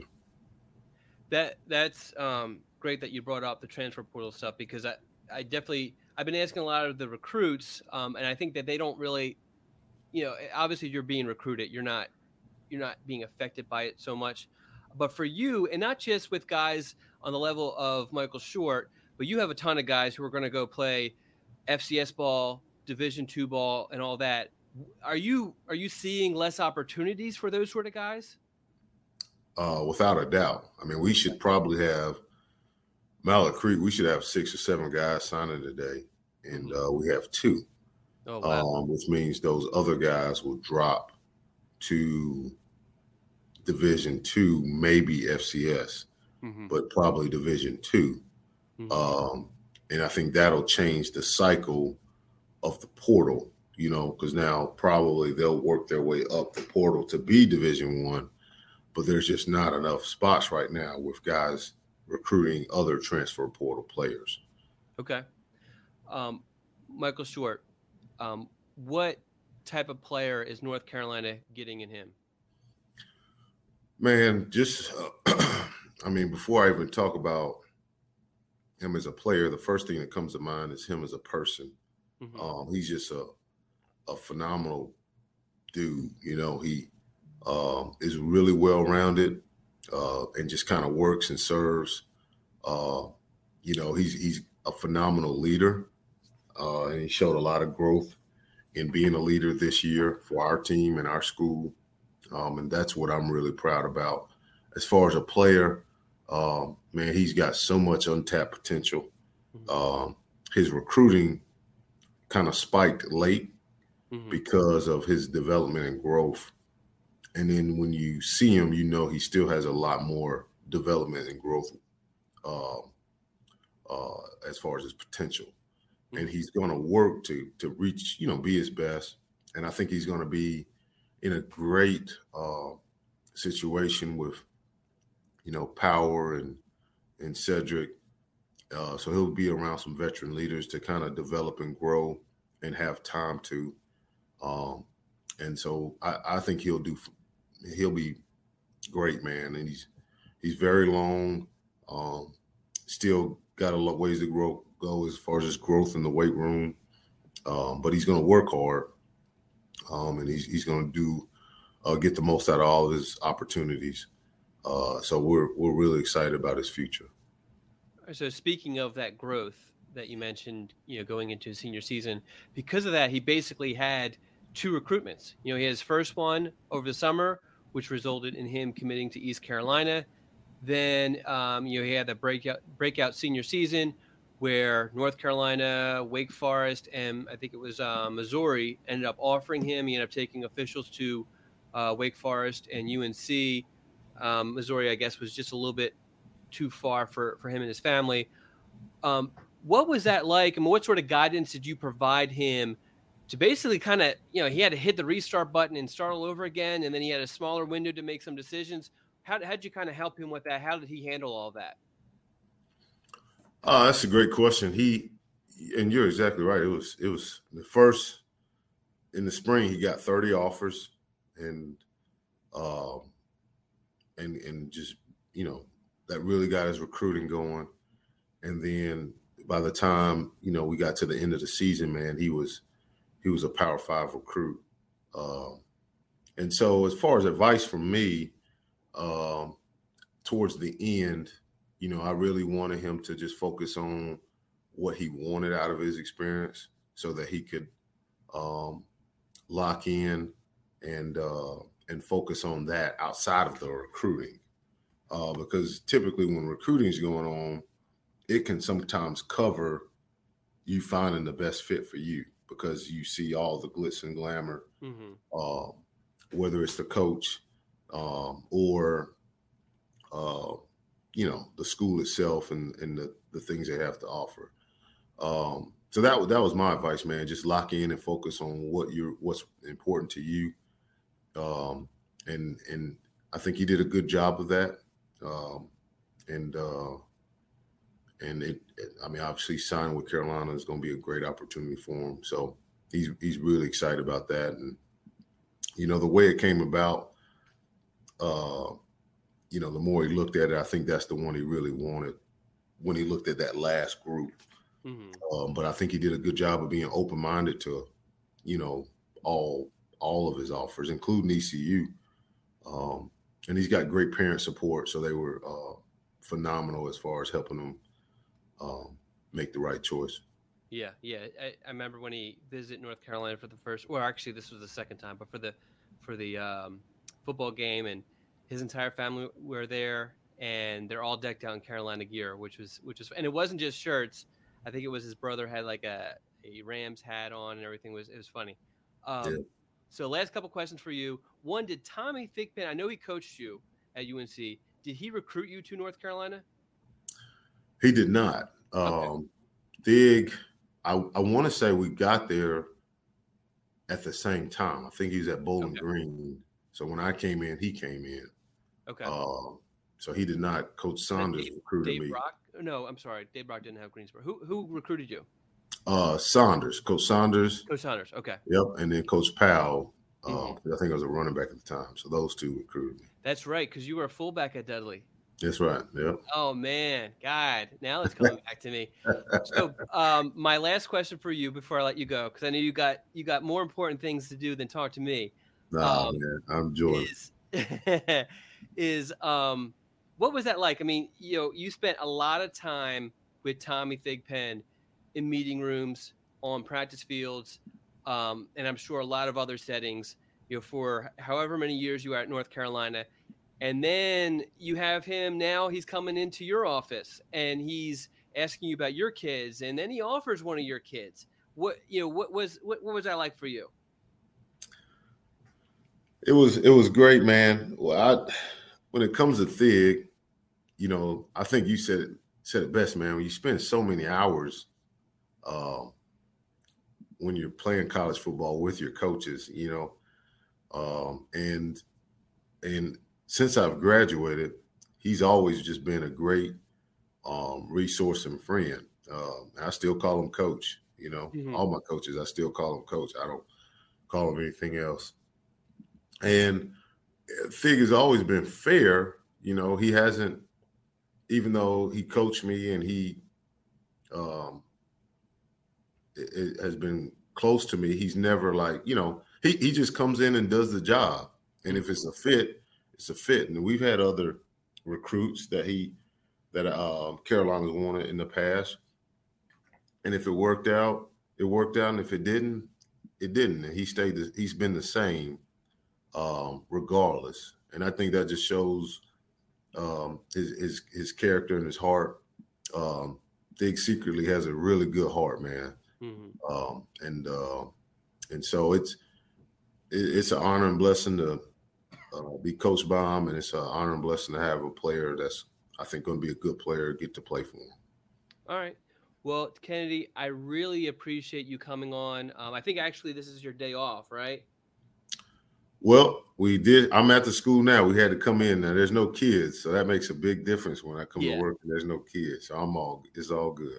Okay, so semi semi off day. So I really appreciate you coming in, and I I promise you, you and I will be talking soon at some point. That's right, man. I appreciate all that you guys do, Don. Appreciate you um, supporting all the uh, the kids and the uh, high school athletes, and uh, appreciate the opportunity, man. Oh, no problem. I'll talk to you later. Okay, bud. See you.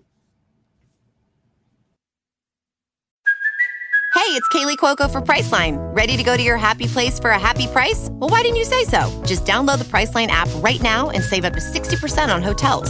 So, whether it's Cousin Kevin's Kazoo concert in Kansas City, go Kevin, or Becky's Bachelorette Bash in Bermuda, you never have to miss a trip ever again. So, download the Priceline app today. Your savings are waiting. Go to your happy place for a happy price. Go to your happy price, Priceline. This episode is brought to you by Pepsi Wild Cherry. Pepsi Wild Cherry is bursting with delicious cherry flavor and a sweet, crisp taste that gives you more to go wild for. Getting wild may look different these days, but whether it's opting for a solo Friday binge watch or a big night out, everyone can indulge in their wild side with Pepsi Wild Cherry. Also available in Zero Sugar. So grab a Pepsi Wild Cherry and get wild.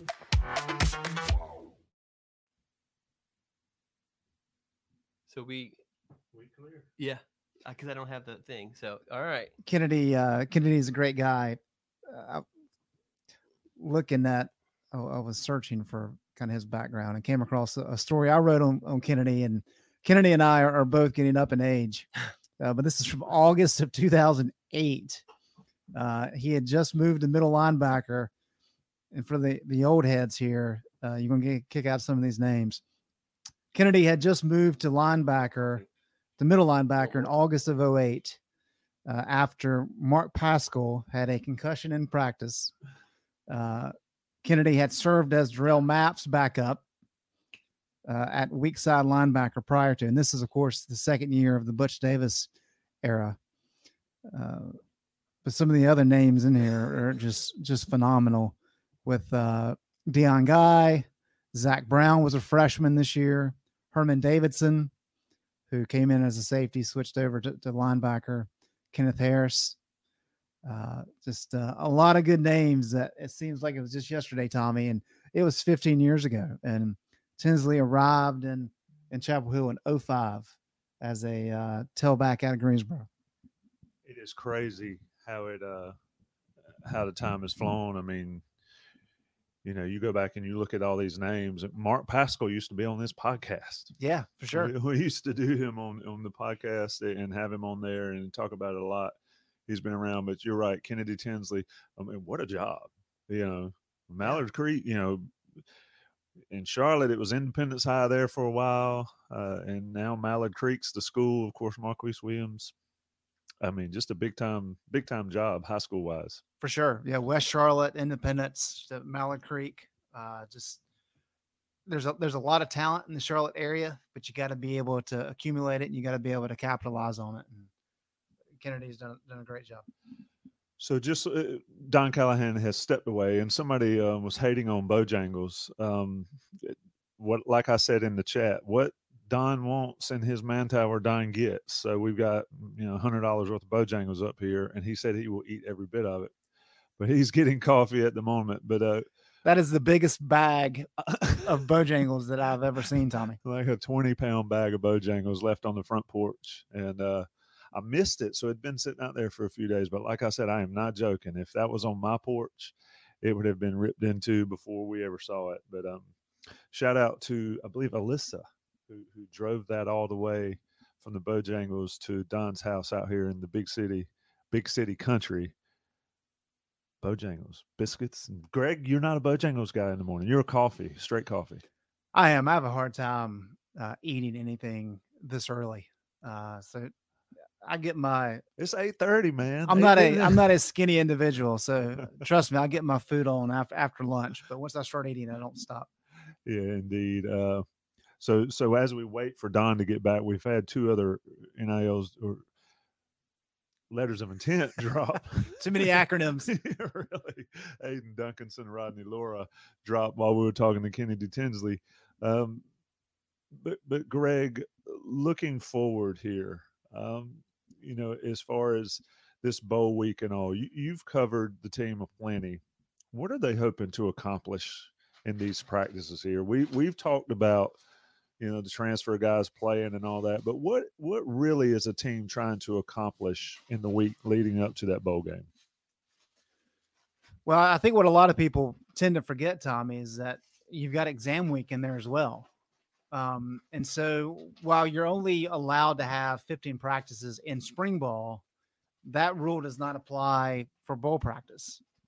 And so in theory, you know, if you're playing on January 1st, like it used to be, where all the bowls are on New Year's Day, uh, and your season ended Thanksgiving weekend, you could get 20 practices in pretty easy. And you can do a lot in 20 practices. Uh, I think Mack said the other day they're probably only going to be able to get 12 in, which 12 seems like a lot considering that they had just played in the ACC championship game back on December 3rd. But really, what you're looking to do is probably the, the first week uh, is getting the guys kind of back into gear coming out of exams because that's the period when the coaches are out recruiting anyway, uh, and really allow some of the younger guys to get some significant reps. That's kind of the standard practice during bye weeks is that you you allow your starters to get a little bit of rest. They still get work in, of course, but you really let the younger guys really get more opportunities to kind of see how they're developing and to give them some confidence and those types of things. So typically that's the the first week or so of bowl practice, and then after that you're really focusing in on your opponent. You want to close strong. Uh, you, the standard week, and I think most everybody knows that, but just kind of to explain it, is uh, Monday is a day off for the players, and then Tuesday, Wednesday, Thursday are, are hardcore practices. Uh, Tuesday is an install. Wednesday, you kind of nail it down, and then Thursday is special situations, and then Friday is a walkthrough. Um, and that that's kind of a typical game week. And so when you get into ball practices where you have two or three times that many opportunities to practice, you can really kind of space it out uh, and, and do a lot of different things. So I really think that the key for the, the team is before they they head to San Diego, which is soon. I don't remember exactly when Mack said they were Friday, leaving. I believe, Friday. 23rd. Uh, once they get out there, you're still going to have some practice opportunities, but that's really an occasion to kind of celebrate the good year that you've had. That's what bowl games are about. So they'll have a lot of a lot of fun things to do out there while also getting some work in ahead of the bowl game on, on the 28th. Yeah, I mean, San Diego is a great place to hang out and, and go. I hate it that it's so far away for the fan base and sort of how the season wrapped up. So I'm not sure how many North Carolina fans will make the trip. Flights are ridiculous. Uh, I mean, it is outrageous um, what it costs to fly somewhere. you know, but uh, like you said, it's a good opportunity to uh, to get some work in, but also to celebrate the season and sort of look back at what they've accomplished with the goal of, of getting better, trying to win a football game, and today is part of it. Don, while we were talking um, with Mr. Tinsley and about other things, now three more letters have Yeah, dropped. um, Ty Adams becomes. Well, let's let's start with Aiden Duncanson. Yeah, I'm gonna go by Ben's list because yeah, let's yeah. Okay, so it looks like it was three. Okay. so- Ben, Ben's list, you guys know, you always go by Ben. Okay. He's so ma- he's he's so meticulous. He's the anchor. He is the anchor. He's gonna do it right. Um, I wasn't sure what with some of the stuff that's up there. Um, but anyway, um, so yeah, so Aiden Duncanson, what, what do you have for me with Aiden Duncanson? You, you another defensive back. Yeah. Uh, another East Carolina commit.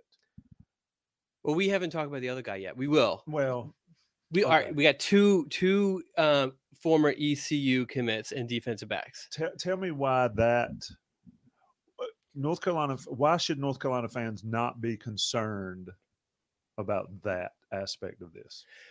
There's a couple of reasons. One, um, so UNC missed on a couple of DB targets initially, and when that happens, you got to expand your board. I think some fans think that you're just going to magically offer a four star that nobody knew about, and that's just not the case. So typically, what happens is, you know, college football there is a food chain, and so you're not going to try to poach someone off of Alabama's commitment list or Clemson's commitment list. You got to go lower than that, and so they went to ECU, who actually is running a very good program over there. Uh, you know, they they they've done some. Um, Mike Houston. Yep. I actually interacted with him a little bit when he was a high school coach in the Asheville area. Not a whole lot, but a little bit. Um, but um, anyway, so I don't think it's such a bad thing because I think that they do a good job of evaluating their players and doing what they can with the limited resources they have. The other aspect of it, I think these are two guys who fit the profile of guys who typically outperform their ranking. And I know that's a lot of spin you're going to hear today, not from just from us, but from a lot of other areas, other people who cover teams about better than rankings, that sort of thing. But these are two guys who primarily played quarterback at their high schools, played at the 1A level in Georgia, which is the lowest classification. And so those guys don't get nearly the coverage and nearly the exposure as other guys. And so that hurts their ranking. That hurts some of their um their recruiting profile. Um, but you look at you watch Ty Adams' film, and um, we got an intruder here. Uh-oh. Um, and uh, he's super explosive. His uh, state championship game where they lost, but he had four touchdowns and 200 and something yards rushing, um, and in limited defensive opportunities, had two interceptions. Aiden Duncanson, same sort of thing, played quarterback. Uh, they didn't go nearly as far, but um, put up some big numbers on offense. These guys have never focused on defense, but they have the tools. You know, they're different. You know, uh, Ty is probably more of a cornerback, explosive, um, uh, you know, playmaker. Uh, Duncanson is probably more of a, you know, a center fielder sort of safety, long, um, savvy, um, you know, high points the ball, you sees the field really well.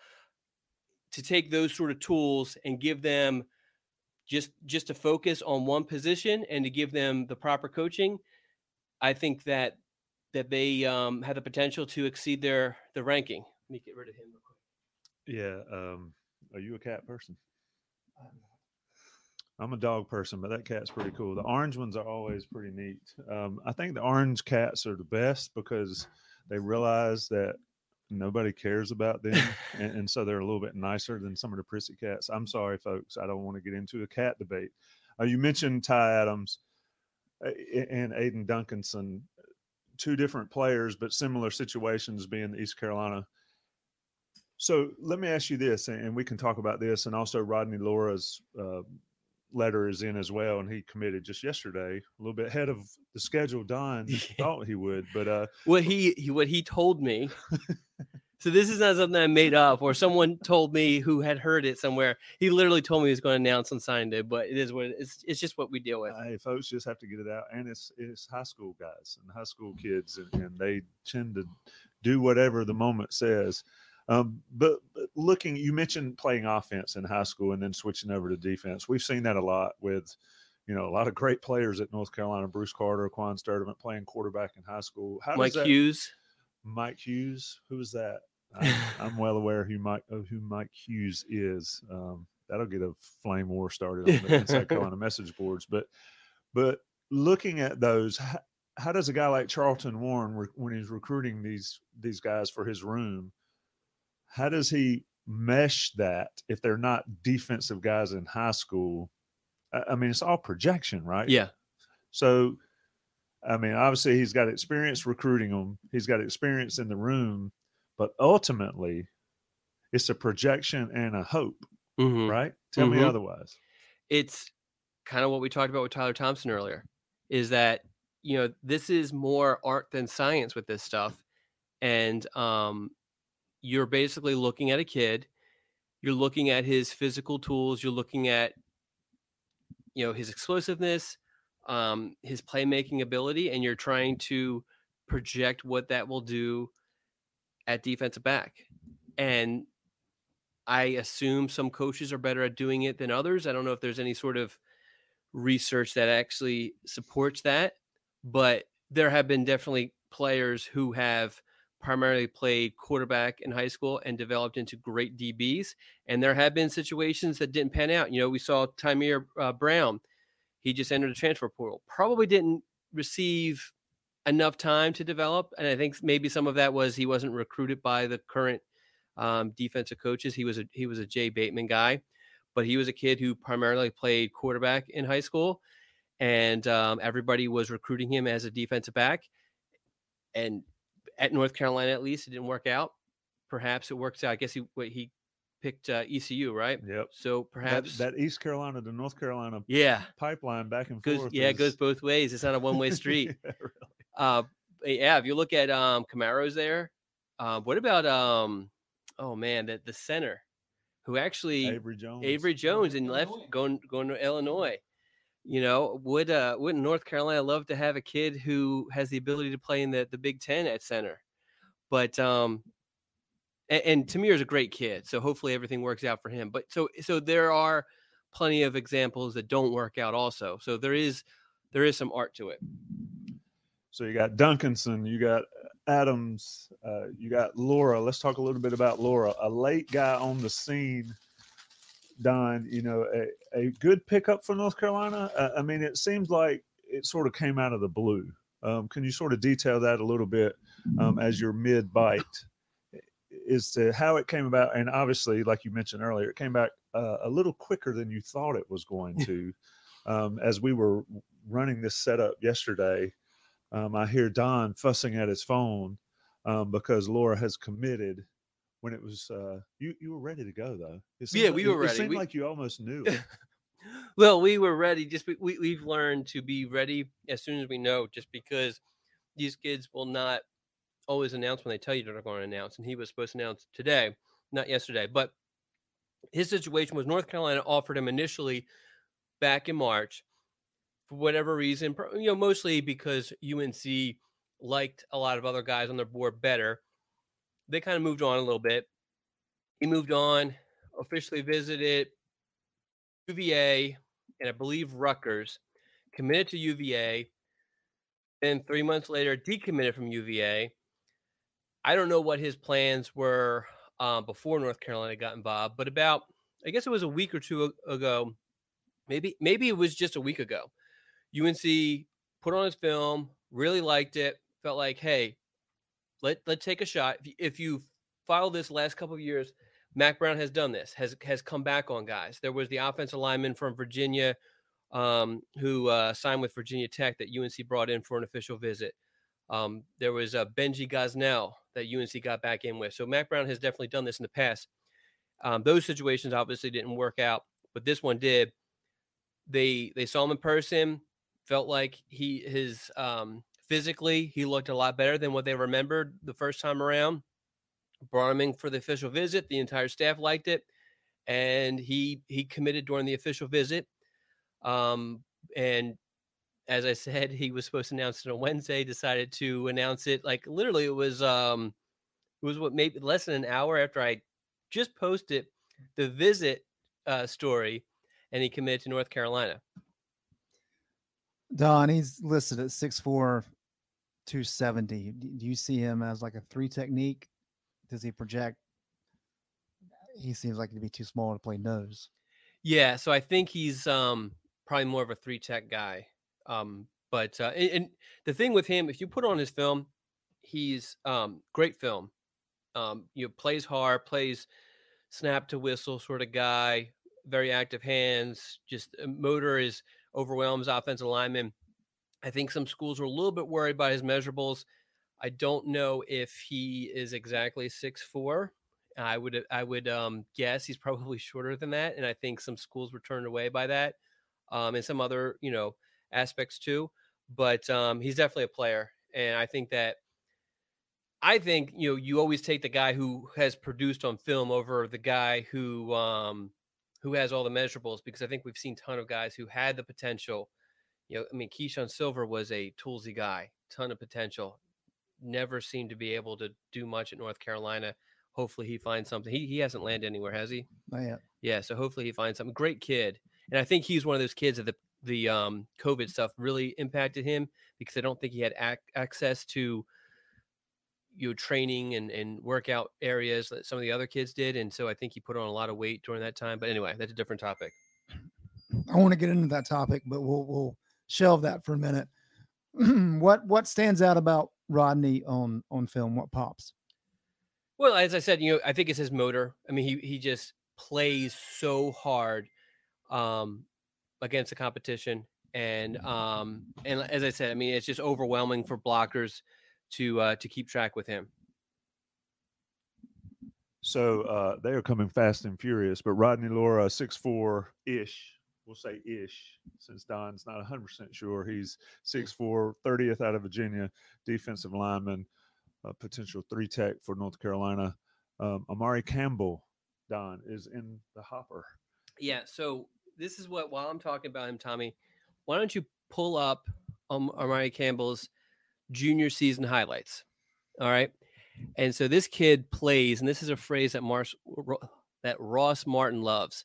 He plays with his. uh You got to you got to just just Google um huddle, his huddle. Yep. Um, Ross Martin loves this phrase. He plays like his hair's on fire. This kid. I do.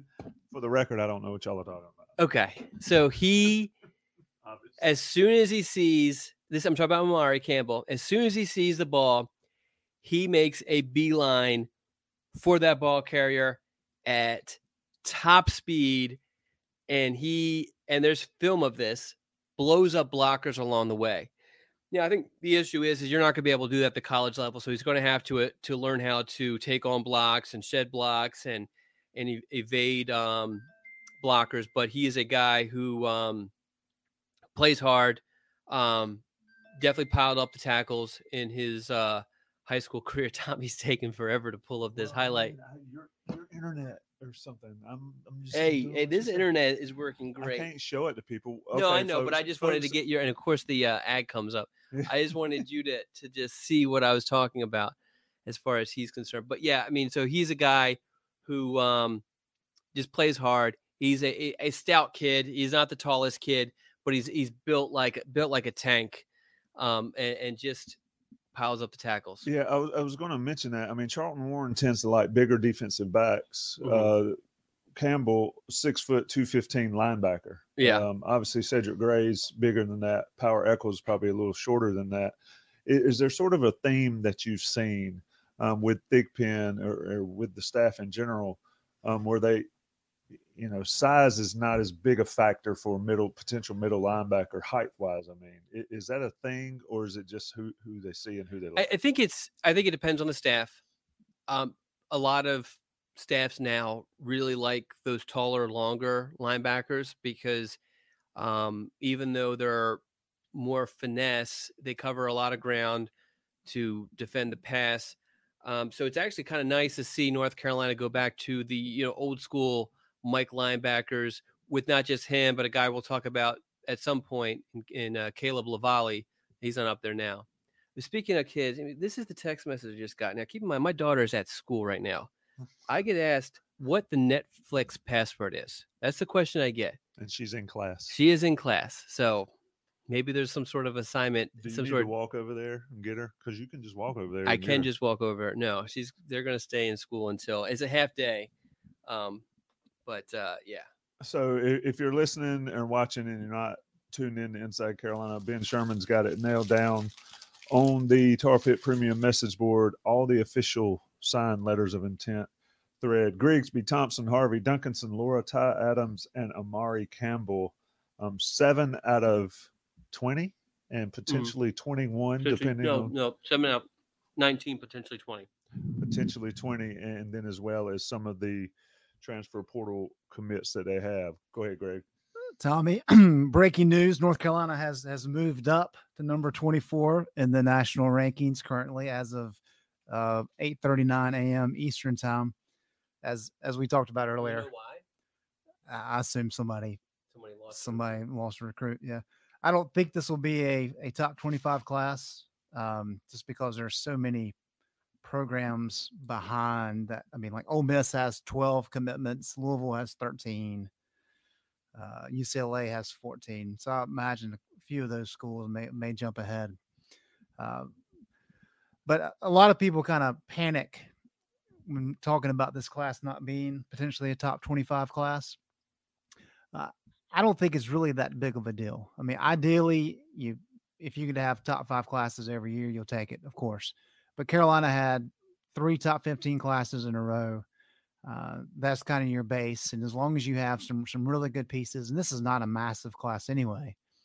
Uh, but if you can have some smaller classes that are still in the top 25 range, and you hit on some of those lesser recruited guys, um, you've got to have good depth. And I think in the the transfer portal era, especially, you know, if you have too many four and five star guys who expect to play from day one and they don't have success, that they may move on. So uh, the roster management part of it is, is a fascinating aspect, Tommy. But I, think this is a good class, uh, just in terms of how it's built. And I I think as long as you can kind of bounce back next year and have a little bit stronger class, uh, you know, a class that's fringe top 25 is not going to hurt in your effort to kind of get to a place where you can compete for for championships. Yeah, what's interesting is, you know, Carolina's two biggest recruits um, in the last two or three years are both in the portal. You know, Right. And you got a guy like Cedric Gray who was not highly recruited. That's probably going to be an All American next year if he continues to tra- trajectory. And he was, I've said that word a lot today, and, and he was, um, you know, second or third team this year. So um, I mean, I to your point, Greg, the splash the, splash is not there, but the needs are being filled, and then it comes back to player development. You know, it- it's how well the staff can develop guys, and it's been interesting to watch that aspect of it over the last three or four years of Mack Brown. Is who gets better, who does not, who moves on, and with the portal, like you just mentioned, if somebody's not happy, they're out, and they can go wherever they may, wherever they roam, they can check out. So uh, this class will not the, the story of this class will not be told until what? What are we 2022 right now 25 and, and all and um, so that's where i'm at with it. Yeah, Dave Glenn for the ACC Sports Journal. Uh, I I think one of the best things that he ever did there was he would do the you know, five years after recruiting rankings about how how guys you how their careers turned out compared to what the projections were, uh, how beneficial those classes were. I think I think that's a ideal way to look at it. We're not in that type of society, right? I mean, we're in a impulsive, uh, right now society, and so today is what we're we're celebrating. Of course, that's good for the three of us and, and that inside Carolina. But really, in hindsight, you kind of want to look back and say, okay, well, who are the kids that were undervalued? Uh, who are the kids that were overvalued? And that's you talk about player development, and I think you, North Carolina's defensive line room is really a place where we could have a long, lengthy discussion, Tommy. Carolina's already gotten a couple kids in we've talked about today that have signed today, more four star kids. But yet you look at kind of the guys that have really stood out along the defensive line for Carolina, and you're talking about Raymond Vohasek, who was a JUCO, Noah Taylor, who was a transfer from Virginia, uh, Kaimon Rucker, who was not a, a big, uh, big time recruit. He was going back to what I was saying earlier. He was a production guy, terrible measurables. Right. you Yeah. So But his his burst off the ball is probably the best that Carolina has. Uh, and it, I think Carolina really missed Tomari Fox this year. You talk about you know Tomon Fox and kind of what he brought with his his dad helping him along. I mean, Tomari was a was a elite level wrestler, um, and I think he's going to be a, a big boost for that defensive line next year. But then you get into some of the other guys who are big time recruits. You know, the the four and five star guys. Uh, we we haven't to this point haven't really seen them kind of play up to that potential. So I think that's going to be a big thing for North Carolina this off season is to get that defensive line to start playing to the, its potential. Uh, because you know, offensive line wise, Carolina hasn't had a ton of success in terms of signing big names. You know, everybody knows Zach Rice and what's expected out of him, but he's kind of been the exception. And even so, North Carolina has been able to have some some really good offenses lately. We know we've had the conversation about uh, the inability to to run when you want to run at times. Um, but I I think the ability to develop talent at the line of scrimmage on both sides of the ball is really going to determine how far Mack can get this program to be. We we know when when you recruit at the level that Mack recruits at, your floor really comes up. But in order to get to that next level where he wants to take North Carolina and where North Carolina fans want to go, you've got to be able to coach those guys up at least to their production level, if not higher. And that's a lot easier said than done. It kind of reminds me of the old the, the golf adage, and you know it. You're you're a pro. Um, the difference between a scratch golfer and a PGA Tour golfer is is big, It- Massive. and the difference between North Carolina winning nine ball games and putting up a great offense versus Ohio State, Georgia, even Clemson, obviously, Eh, there's a big gap there. And I think the gap is closed when you develop the defensive line, you develop the offensive line, because I think you can finesse, and I've talked about this before, you can finesse offense and you can finesse points and all. But when it gets down to crunching time in the red zone, you can't really finesse that. And we saw that over the last four years. And then on the defense, you got to have dudes. And and if you don't, you're going to get run over by teams that have them. And and I mm-hmm. think that somebody in the chat mentioned recruit guys with chips on their shoulders. Well, that's part of the, the the getting to know these guys, and that's one thing mm-hmm. that Randy Clements talked about is wanting to get into the heads and understand where they're coming from and what drives them. And, and that's the challenge across the board. Sure, getting more talent matters. Guys that are five stars, you know, it, it is a scientific fact that they have a better chance of of getting to the next level or being better. But for a team like North Carolina in a class like this, is find guys like Rucker, like Gray, um, like the Foxes, and guys that can produce on the college level. But Greg, to your point, it comes back to the trenches. You talked about it in your article that I believe you posted yesterday or maybe this morning on Inside Carolina. If you can't win the trenches and you can't control the line of scrimmage, your, your ceiling's only so high. You agree with that, Don? Yeah. Um, and I think to kind of speak to Tommy's point, if you look at it, I watched a lot of group of five ball, watched a lot yesterday, and uh, those defenses are absolutely terrible. But there's a lot, like they're really, really bad. But there's a lot of those programs end up fielding really good offenses. And it speaks to Tommy saying you you can scheme a good offense, you can finesse a good offense, um, but it's a lot harder. You get, you need the Jimmys and Joes for the defense. Uh, the other thing I wanted to mention was I found out why North Carolina uh, moved up. In case ever anyone cared, um, Baylor actually lost a decommit or lost a commitment. Um, Austin Novosad, quarterback, four star guy, and that dropped Baylor. Um, so so yeah, so they are North Carolina's up to 25 right now. And Oregon flipped him because the the Moore kid flipped from Oregon to Yeah. UCLA the other day. Yeah, the the, the uh, QB dominoes. Yeah. Uh, and talking about the trenches, when we look at the the ACC recruiting rankings currently, uh, Miami has got the number three class in the country, so they're leading the pack.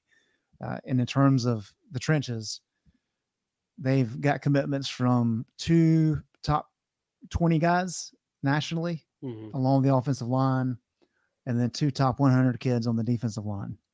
So Mario Cristobal, uh, it looks like he's going to have things rolling now. Is he a great game day coach? I don't think so. No. But He, you know, he, there is no coach more Miami than Cristobal, is there not? I mean, you know, he's known as this great recruiter who can't coach on game day. Miami, ever since what early 2000s, I guess, they've recruited really well. Larry Coker, yeah. And yeah, ever since Larry Coker, recruited really well, but have had terrible, um, terrible teams. Never could put it together. But we have another letter of intent in. Yeah, man. You uh you, these things they catch me off guard. You know? Do you want me to introduce them or do you? No, I got him. DJ Geth, Dorman High School, a legacy. Legacy. Father Ed Geth Mm-hmm. played a little basketball at North Carolina. Tell us about DJ and, and what he brings, um, could potentially bring on the offensive line now for Coach Randy Clements. Yeah, so it's funny looking at it now. It seems like such a slam dunk to uh, keep with the puns with that, but um, you know, there was a point where I really thought South Carolina was going to steal him. You know, he uh, he lives obviously in South Carolina. His best friend, uh, Marquis Anderson, who UNC also recruited, committed to South Carolina. Many viewed him as a um, is there there's a glitch. I got to fix that. Oh my God! Oh, it's you- probably because his name has is DJ. It probably causes a problem. So you're gonna have to go. Oh. Anyway, um, people who are watching have no idea what we're talking about. But um, but yeah, he so he stuck with the legacy thing. He did talk about just how difficult it was to make the decision between the, two programs. But this is a kid who um who plays at a high level at South Carolina. Dorman High School is is one of the top programs in that state. Um, and he played. He was one of the bookend tackles for the most part, although he has experience basically playing every position along the offensive line there. I think North Carolina is hoping that he develops into a center, and that's what we're seeing. Because a lot of people saying, you know, one of the questions I get a lot is, what centers are North Carolina recruiting? And the problem is, is that most high schools aren't playing their best offensive lineman at center. So typically, what colleges have to do is recruit guys that they hope can turn into centers. Actually, in in, in this situation, we talked about um, Robert Grigsby earlier, right? Yep. Yeah, he's the first, one to come in. Um, I think the, the hope is that both these guys are going to get a shot at center. Hopefully, one of them works out as a center. Either way, they both are interior guys who, um, you know, DJ in particular, he's not the best athlete, but he plays hard, definitely plays till he puts his defender on his back, sort of thing. Has a surprising mean streak because he's just really nice kid off off the field. Uh, but I think uh, whether it's center, whether it's guard, I think that he's going to to bring something for North Carolina. So, uh, so I have a question, and this is uh, an interesting question, folks that looking could look at this. Six four, right? He's listed as six four, but you but you describe him as a squatty interior lineman.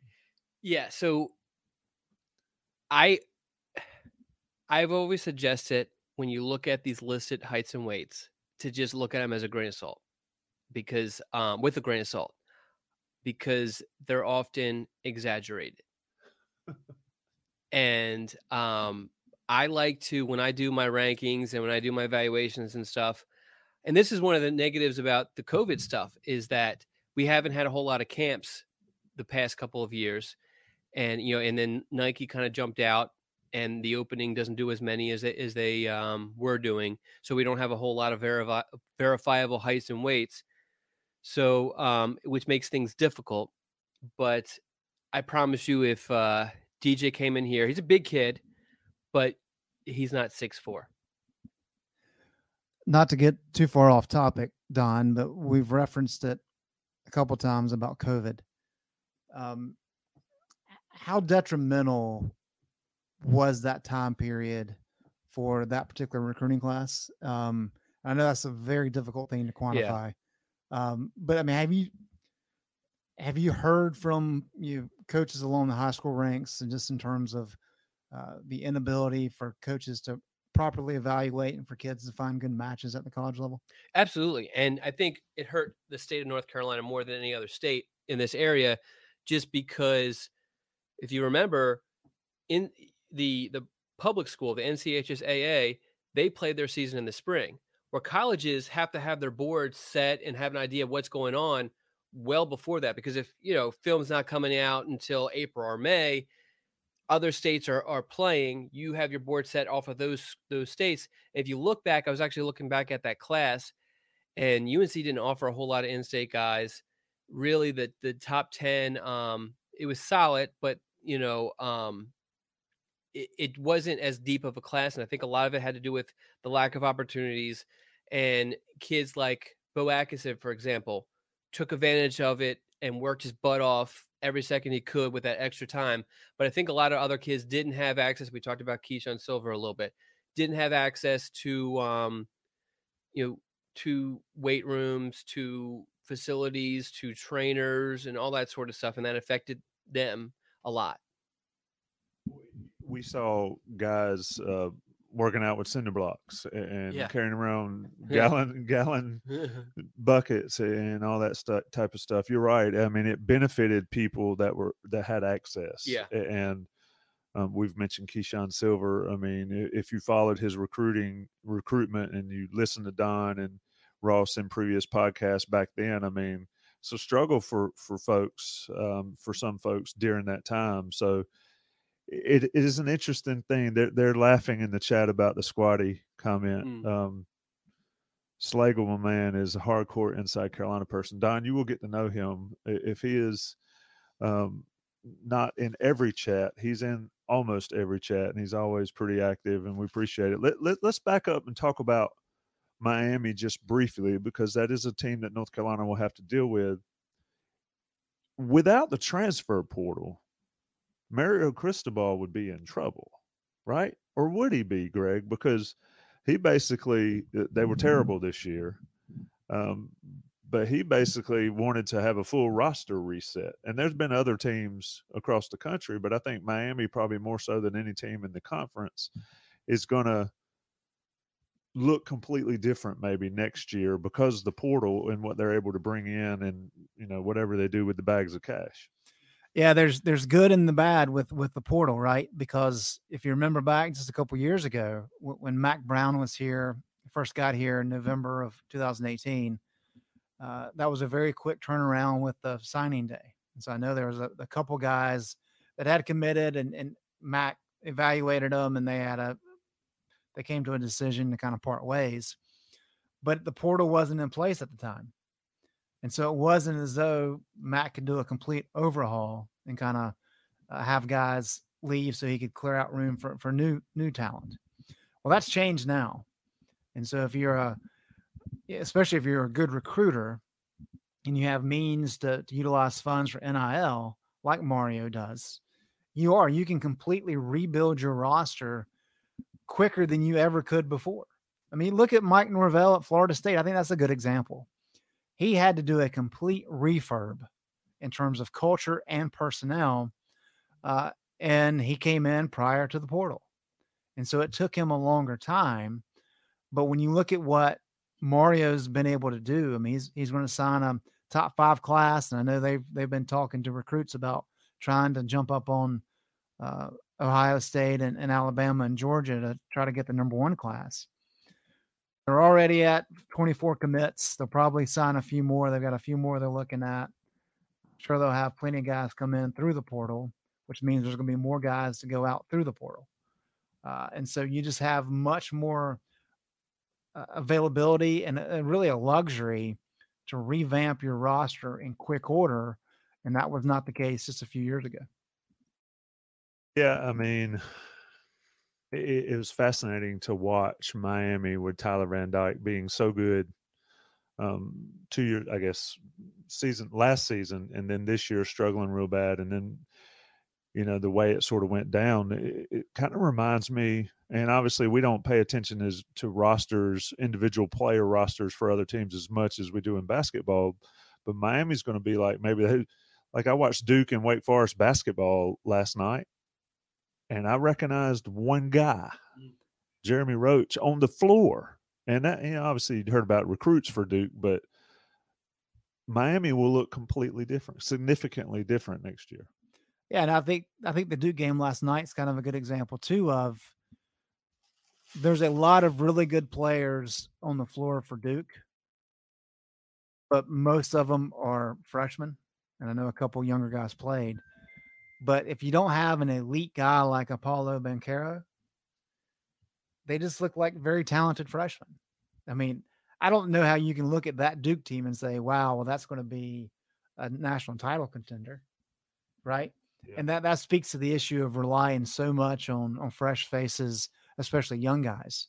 Uh, and so, while Miami is going to have a, a, top five class today, uh, you I think if they're banking on those guys turning in elite performances next year, that's probably asking a lot. And that kind of goes back too to you know Travis Shaw and Zach Rice didn't play a whole lot this year. Zach Rice really didn't play any, um, even though they're five star guys.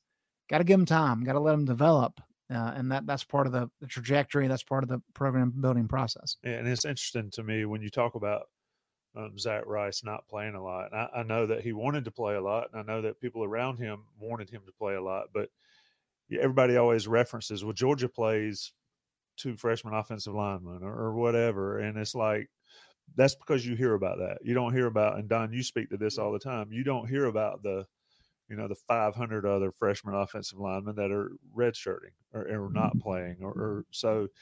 Yeah, I agree. It's a process. You don't want if you can build a program such that you don't have young guys being the centerpieces. I, I think that is what Mack Brown's trying to do here. Yeah. So we, um, I'll, we'll get to it, but we have another one in um, but so I'll, I'll just uh, respond to you. One of the things I like doing that gives that gives me, I feel like a lot of information, um, and I put it in the weekly scoop during the season is keeping track of the true freshman playing time, snap count, and all that sort of stuff. Because I know people are probably tired of me bringing it up, but I took a lot of heat this time last year for a couple of months about Andre Greene and about Zach Rice. And I mentioned, particularly with Zach Rice, because we had guys like Steve Wiltfong who does an unbelievable job. Steve is amazing, especially when it comes to projecting where these guys are going to uh, sign and all that. But um, saying that those guys, that Zach Rice and Andre Greene were going to play a ton as true freshmen. And I kept on pointing out that mathematically, that just doesn't happen, especially at the offensive line and it was nothing against uh, Zach Rice or Andre Greene. Andre Greene, that is a huge uh, fan of the Scoop podcast, has been on at least once, maybe twice. Um, so it's nothing against those guys, but it just they just don't play very much. And as you mentioned, we hear about it because it's a big deal when someone does play. With that said, I'm surprised by the lack of playing time for some of those games for some of those guys particularly in games like I guess the Virginia Tech game got out of hand. Um, I feel like there's a couple other opportunities that some of the younger players could have just at least gotten in and didn't. Yeah. I mean, am I wrong in this? I mean, what, what do you, what do you? I, I think eh, absolutely against Virginia Tech. Uh, I mean, Carolina wanted to win that game easily, but they could have gotten yeah you know, they could have played the whole. They could have played second string the whole second half, and that game's never in doubt. get the Virginia kids in there. But the, the the issue though that pretty much the entire season, um, and we've talked about this, is you know they beat FAMU pretty good. Mm-hmm. Um, it wasn't as good as they expected. Yeah. But then everything else was pretty tight. Yes. Except for the Virginia Tech game. And what you can't do. Well, Georgia State, they were able to get some guys in. Uh, they did, but that was a seven point game. Yeah, that was. Yeah. And, and, you know, they had how many turnovers in that game to keep Georgia State in it. So that uh, you sort of have to force feed, similar in basketball. You got to force feed the young guys in there. Mm-hmm. I, I, was surprised that a guy like Rice didn't play a ton, hmm um, just because what we'd heard and what we were seeing on the field. Um, but yeah, to your point, uh, I mean, young guys, uh, it, when they play at Georgia, you're going to hear about it. Yeah. When they're everywhere else and they don't play, we don't know about it. And so it's just an interesting dynamic. Letter N, Julian Randolph, Independence High School, Virginia, tight end, six foot five, 220 pounds, a John Lilly recruit. hmm Don, uh, another, I guess, a flip, technically a flip, committed to uh, Vanderbilt earlier Yeah, this year. so I think- came back to North Carolina. Yeah, so I think um, Barton Simmons, you know, former twenty four seven Sports uh, analyst, he uh, found found this kid early on. They jumped on him. He didn't have a whole lot of opportunity, so he committed to Vanderbilt. Once other schools started to put on his tape, saw some potential in him, like North Carolina, UCLA was also involved, Miami was also involved. Um, they offered him. He opened up his recruitment. So he actually was. It was kind of almost a restart. I wouldn't consider it a flip per se, but uh, because he decommitted, then went and took visits to- UCLA, Miami, and North Carolina. Had initially planned on taking officials to Miami and UNC. Miami filled up, so he canceled the Miami official, committed to North Carolina. Uh, but you know he's a um, he you know he's the, a great comparison for him is Bryson Nesbitt. That's what I was going to say. It appears to be a younger version of Bryson Nesbitt. Yes, you know he's a a big wide receiver in at the high school level, um, but um, you know he doesn't maybe not fast enough, um, get enough separation to play that outside receiver at the college level. You move that sort of guy, as we're seeing with Bryson Nesbitt, you move that sort of guy to tight end and move him around a little bit, and you can really create some uh, mismatches. And I think that's what what Randolph is is going to do at North Carolina. So, so let me ask you this: uh, Kendall Carr, transfer portal, um, but you've got Kamari Morales, Copenhaver, and Nesbitt, the aforementioned Nesbitt, um, all really similar. uh, You know, almost a clone of Nesbitt, and then you got Copenhaver and Morales as your traditional tight ends. Is this a guy? I mean, clearly, um, you're most likely going to redshirt. Mm-hmm. Uh, but is he a guy that you can see make significant impacts maybe after that red shirt season? Because Morales will move on. Mhm. Well, I say that. he might get a ninth year of eligibility. You never know. Really, Uh, you assume that he will be gone eventually, um, a- and, then the other guys. Uh, North Carolina managed to keep three tight ends extremely happy this year, Mhm. and I thought that was an interesting dynamic compared to the Sam Howell years with Phil Longo's offense. I mean, they virtually didn't exist Mhm. and then Drake. But it, but is this a guy who you can see coming in filling a role not next year, um, unless something catastrophic happens, but down the line and, and sort of be a possession type guy, or is he going to be a bigger play type guy? Because I think the tight ends, the involvement in the offense for North Carolina, I think that was a separating point for me from the last year, last couple years as far as offensive production. Yeah, so I think to answer your question, after a year, uh, redshirt year, I definitely could see him contributing, especially if um, you know we, we see some um, some exits. You know, yeah, attrition. Um, because I think I think he has a good frame. He he definitely has a good frame. Has has some bulk on him already. Probably want to uh, mold that a little bit better, which the strength and conditioning staff and the nutritionist will will do over the course of um, his redshirt year, and then he'll be able to uh, definitely contribute pretty early on in his UNC career. Let me let me ask you a question, Greg. What do we think of John Lilly as a coach at North Carolina? I mean, so w- when you look at coaches and say such and such is a great coach, great position coach, is it purely based on the production of their their room, or is it something that we've seen? Because, like I mentioned just a second ago, that tight end room, those virtually the same guys were in it and didn't do much. But then this year, um, you know, how much of that falls on the coach and a guy like Lilly that everybody considers one of the best on the staff? Got Don crawling around over here.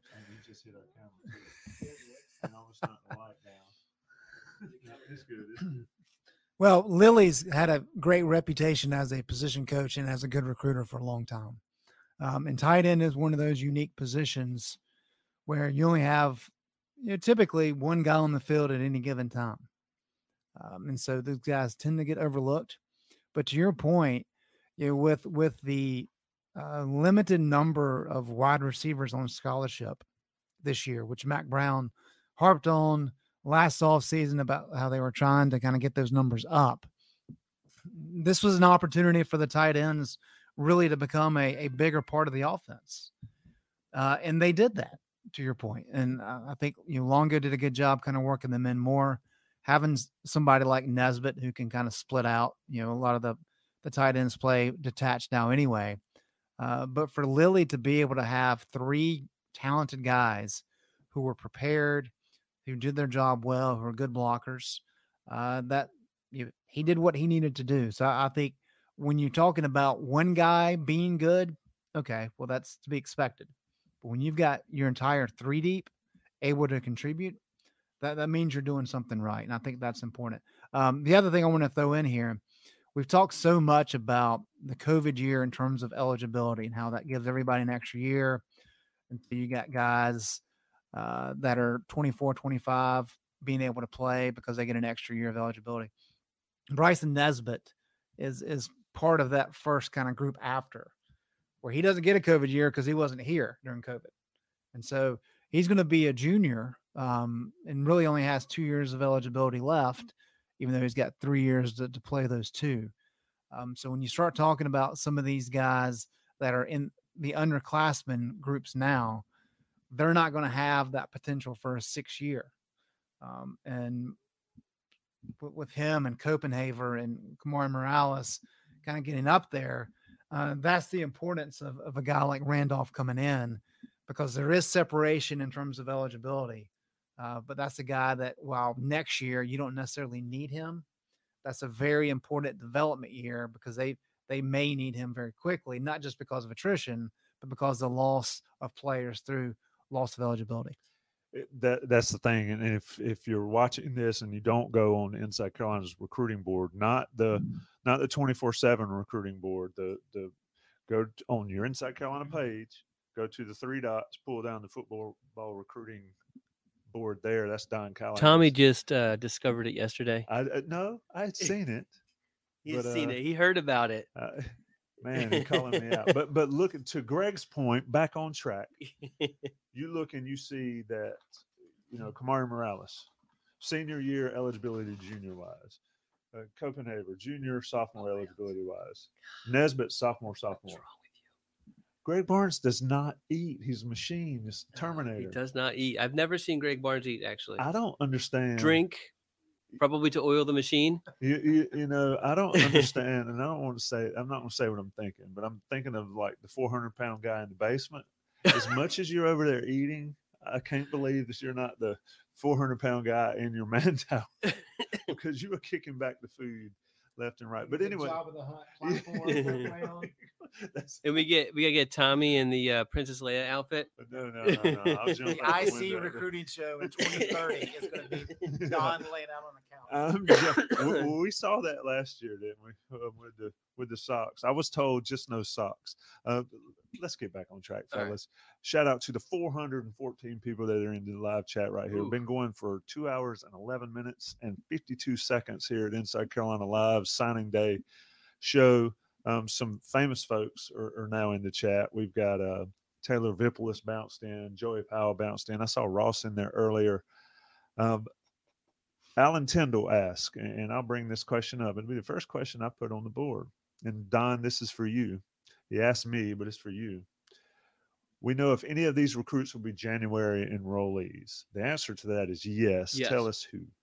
So we covered this in the weekly scoop this week. Uh, is that another reason to be an Inside Carolina? That is another reason. The weekly scoop is a great, um, great uh, use of your time to read it on Tuesdays. Although I probably should let people know we will not be doing a weekly scoop next week for a lot of for a lot of different reasons. I'm, I'm assuming you could probably figure it out. But so UNC has nine nine um expected or um yeah nine expected um early enrollees. Paul Billups, Christian Hamilton, both wide receivers, linebackers Amari Campbell, and Michael Short. All three of the offensive line pledges. We talked about two of them, DJ Gath and, Rob, and Robert Grigsby, and then also Nola, Nolan McConnell, who hasn't uh, uh, sent his letter in yet.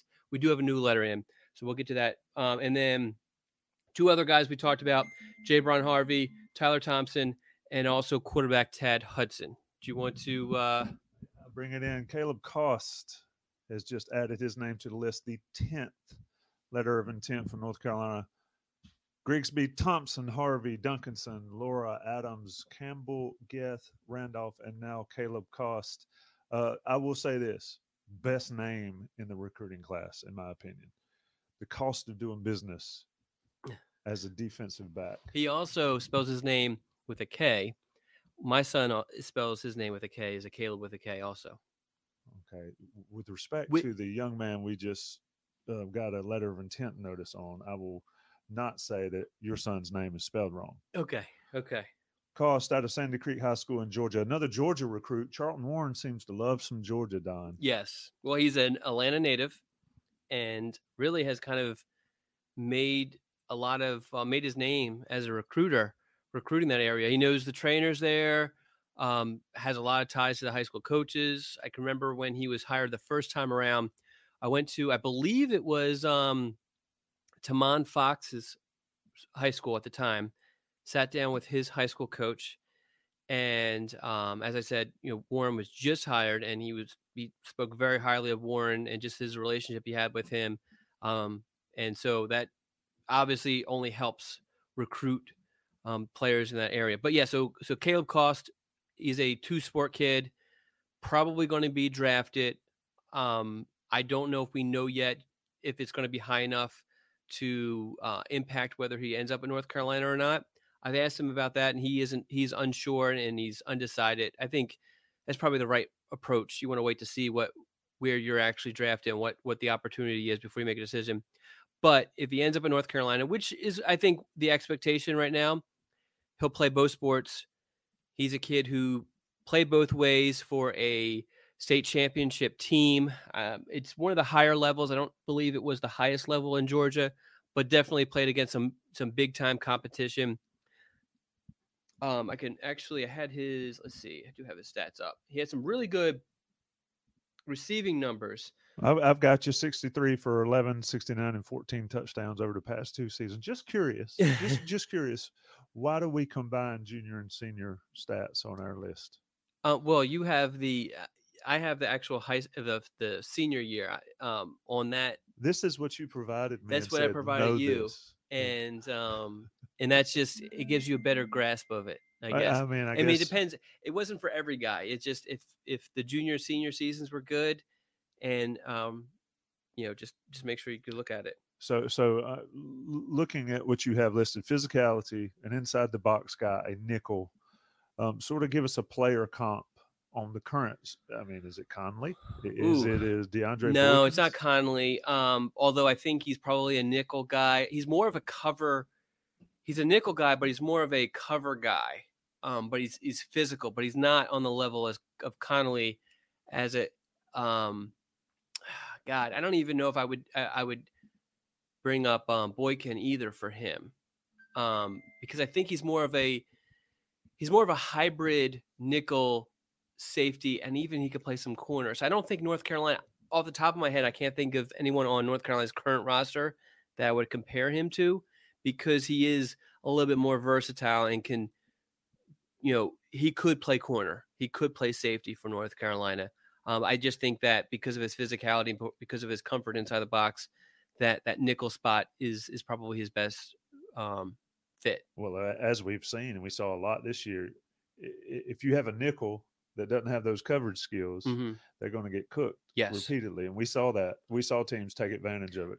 Um, we saw Boykins get taken advantage. Well, so that's I guess that's what I would say. I, was, I would say that he brings that coverage skills to the. He, he is. I hate to compare a college kid to a high school kid at similar stages. Let's just say coming out of high school, Cost is a better cover guy than Boykin was, and then than Conley was coming out of high school. Whereas both of those guys way more physical, way more, um, uh, I guess, successful in run support. You ready? Go. Mission Impossible Dead Reckoning is now streaming on Paramount Plus. Hang on! It's off the charts spectacular. Go, go, go! Tom Cruise has outdone himself. The world's coming after you. Stay out of my way. Prepare for one of the best action movies ever made. This is getting exciting. Mission Impossible Dead Reckoning. Now streaming on Paramount Plus. Rated PG 13. Some material may be inappropriate for children under 13. Citizen sleuths are focusing on the brutal slayings of four college kids. A new Paramount Plus original docuseries This is the start of something major. follows online detectives as they unravel the mystery of the infamous Idaho College murders There's plenty of places to hide a weapon. and turned it into a social media phenomenon. Where are the roommates? It is a huge night. I want the truth from you. Hashtag Cyber Sleuths, the Idaho murders, now streaming exclusively on Paramount Plus. Don, you know, we used to talk about tweeners Mm-hmm. a lot, and that kind of became like an ideal uh, skill set. You know, once spread offenses blew up 15 years ago, uh, with, with the jack position really being, you need to be able to rush off the edge while also having strength to, to deal with tackles and tight ends as one of these hybrid hybrid positions. Then you've also got the nickel, where they're using that role and you know i keep going back to kam chancellor as like the ideal guy right of Mhm. somebody who can light you up in the box but can also cover Mhm. uh even though that's kind of a tweener type role are those guys just few and far between that can do everything Yeah, no, I mean, have someone to do everything. Those are the elite guys. I mean, because you're bringing up a, a guy who's a great NFL player, you know. So, um, so yeah, so that's why I think it's good you bring that up because I think what we have is we have Boykin who played this season, who is great against the run, piles up the the, the TFLs, is decent in coverage, um, but Kaleb Cost is decent against the run um, probably going to be a lot better in coverage, sort of thing. And so, yeah, so I mean, I think if Kaleb Cost could do all of those things, he's probably four or five star kid, and and a four or five star kid in Georgia typically stays in the SEC. Yeah, I mean, you mentioned the baseball aspect of it, and you know, I love some baseball, and you know, who knows how that draft worked, but the money in baseball has gotten ridiculous. Yeah. and, and so um, hopefully for him, he'll have to make a decision on whether to go to college or, or take some money and run, and we'll find that out. The you know, North Carolina baseball team has had issues with signees going to the league and not making it to campus. We'll see if Kaleb Cost is one of mm-hmm. those, but expect him in North Carolina. Like I said, best name in the recruiting class thus far. Don, I'm gonna break in a couple questions for you as we, We, wait. have a signee. we have mm-hmm. another one. Let's see, why would you put that back behind my head, man? We got We- all this space up here. I can't see that one.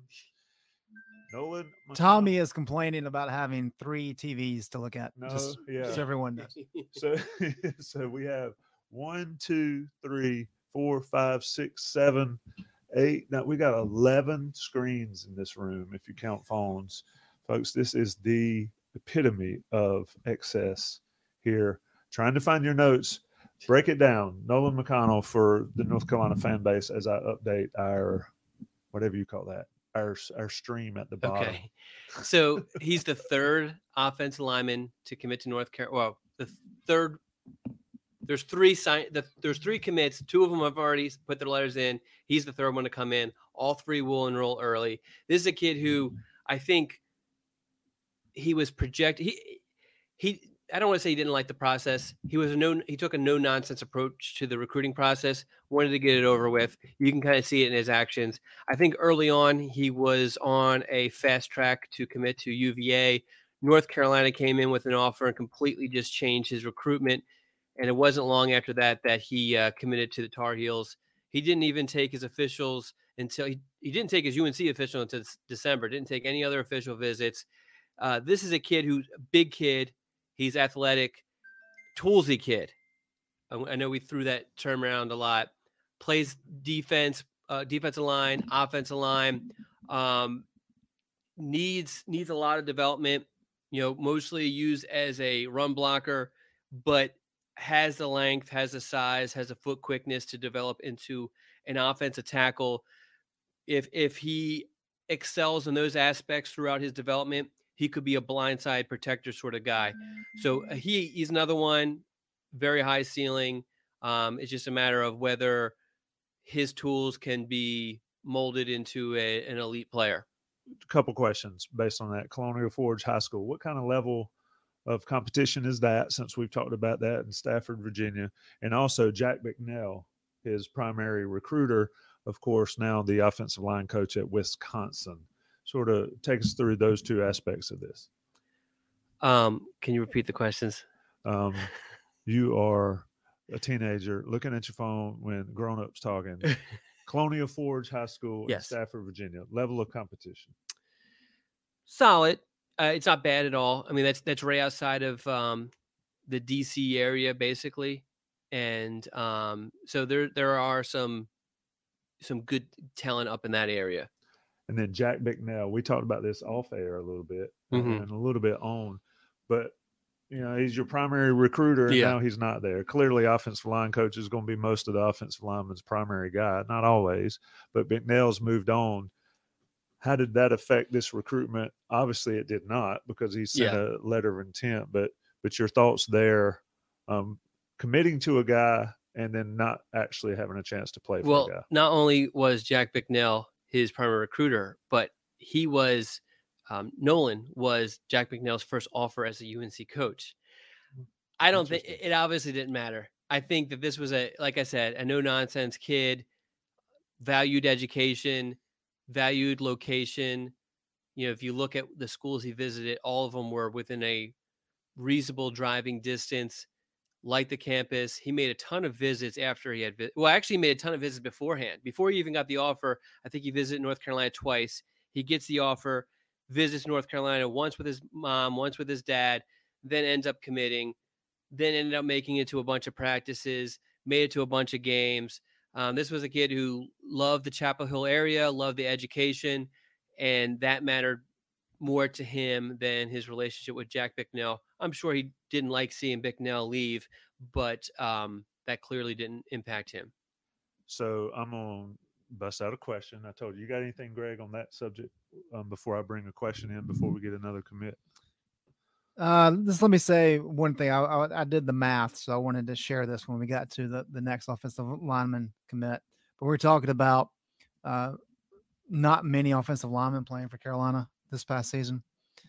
The starters played, according to Pro Football Focus, four thousand six hundred and ninety one snaps, which is ninety four percent of the available snaps for North Carolina in thirteen games the other reserves, and I think Jonathan uh, Adorno had the most, around 200, played 299 snaps.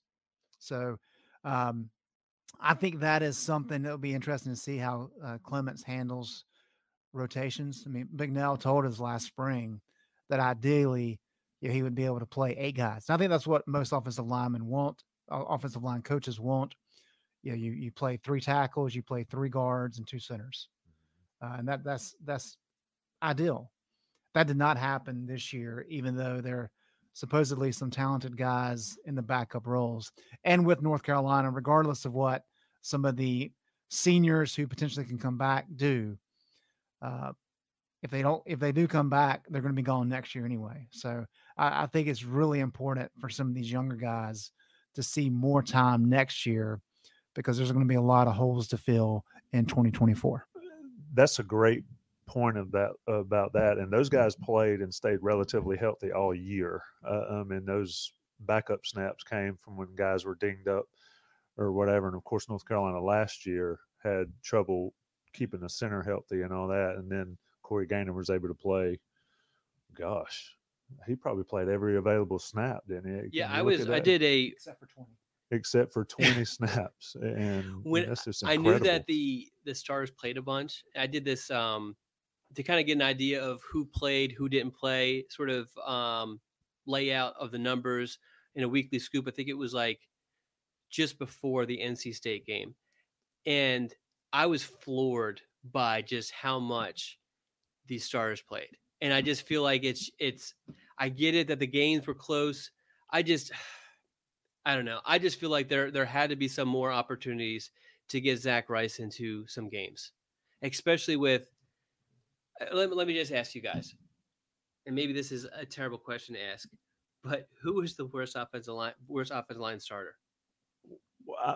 Spencer Rowland. Okay. Uh, what but- position could Zach Rice have slid into just to see, you know, what, what we maybe have? that position. But what got me, and you guys have the numbers, is that Jason Staples pushed back on that the other Really? day and said that Spencer Rowland was graded out, and Greg, you could probably call it up right there. Graded out is basically a, a, a P5 starter at that position.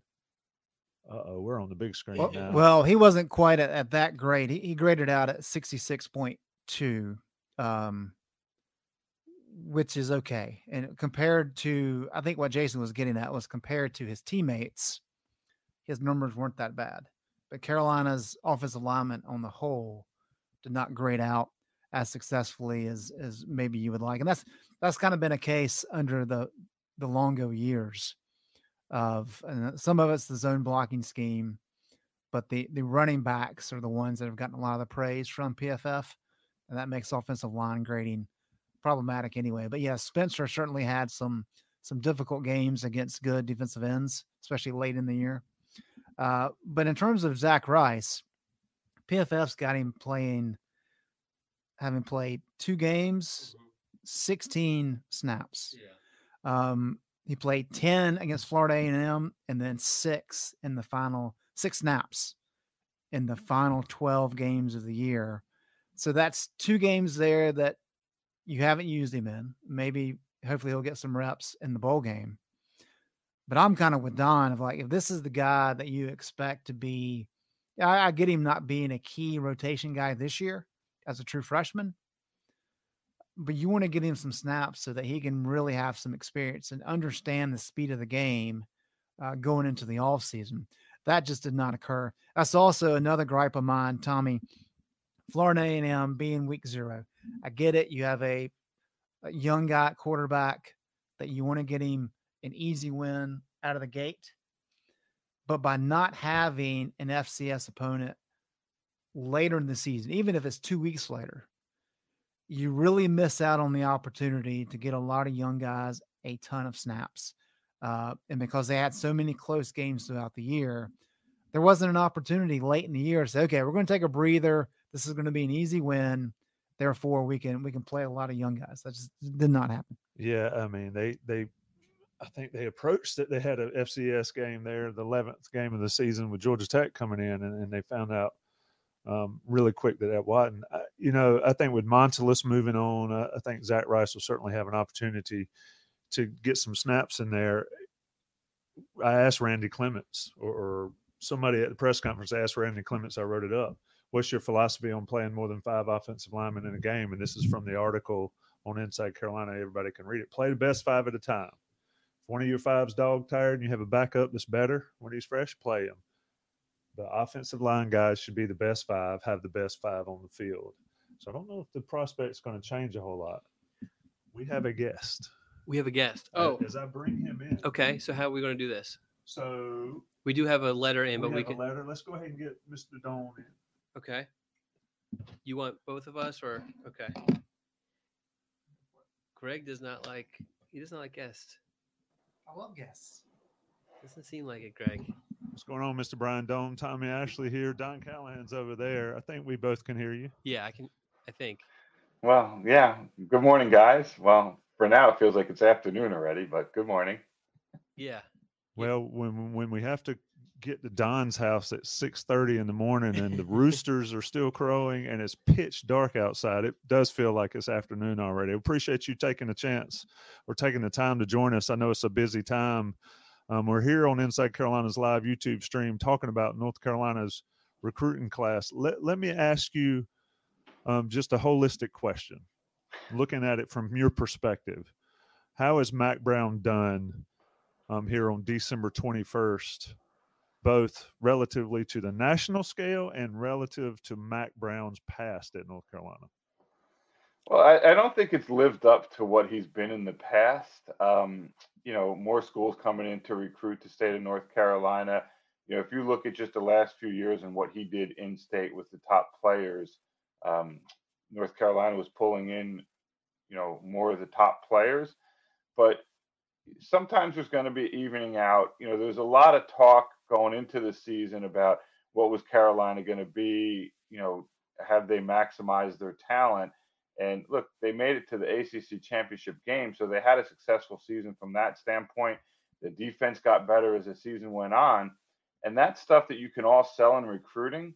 But the issue is with recruiting, by the time the season starts, 90% of your class is usually done, maybe 85% in the case of Carolina.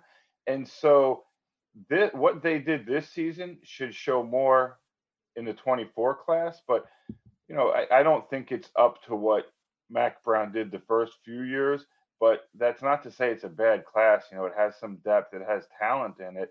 It's just not to the standard that it was maybe the last few. And part of that to me is, you know, they, they did a great job in Virginia in the last few classes.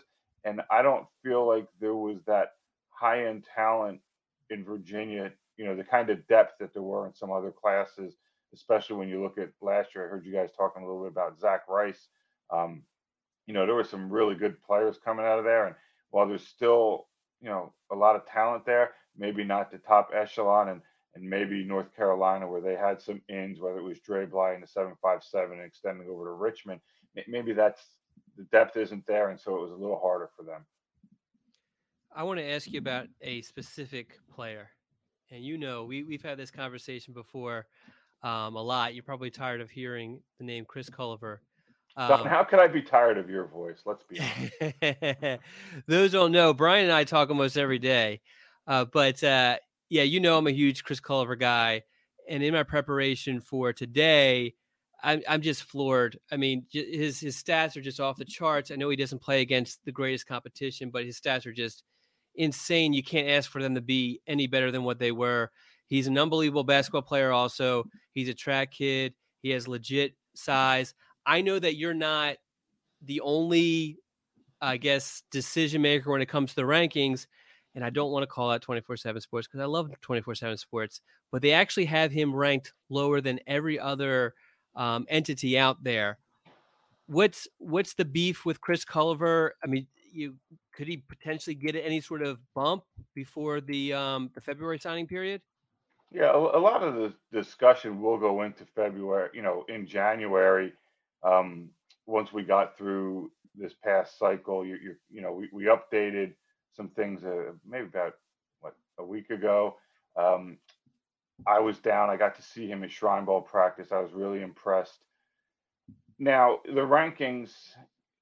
Look, we know the subjective. If we got every one of them right, it, you know, that just doesn't happen, and neither neither does any other site get every of them, every one of them right. And so it's different things that you're looking for. Look, I like the way he got out of breaks. I like the way he adjusted to passes. He he seemed like a natural pass catcher. You know, like you mentioned, he's got the multi-sport background, and, and that's another thing we look at.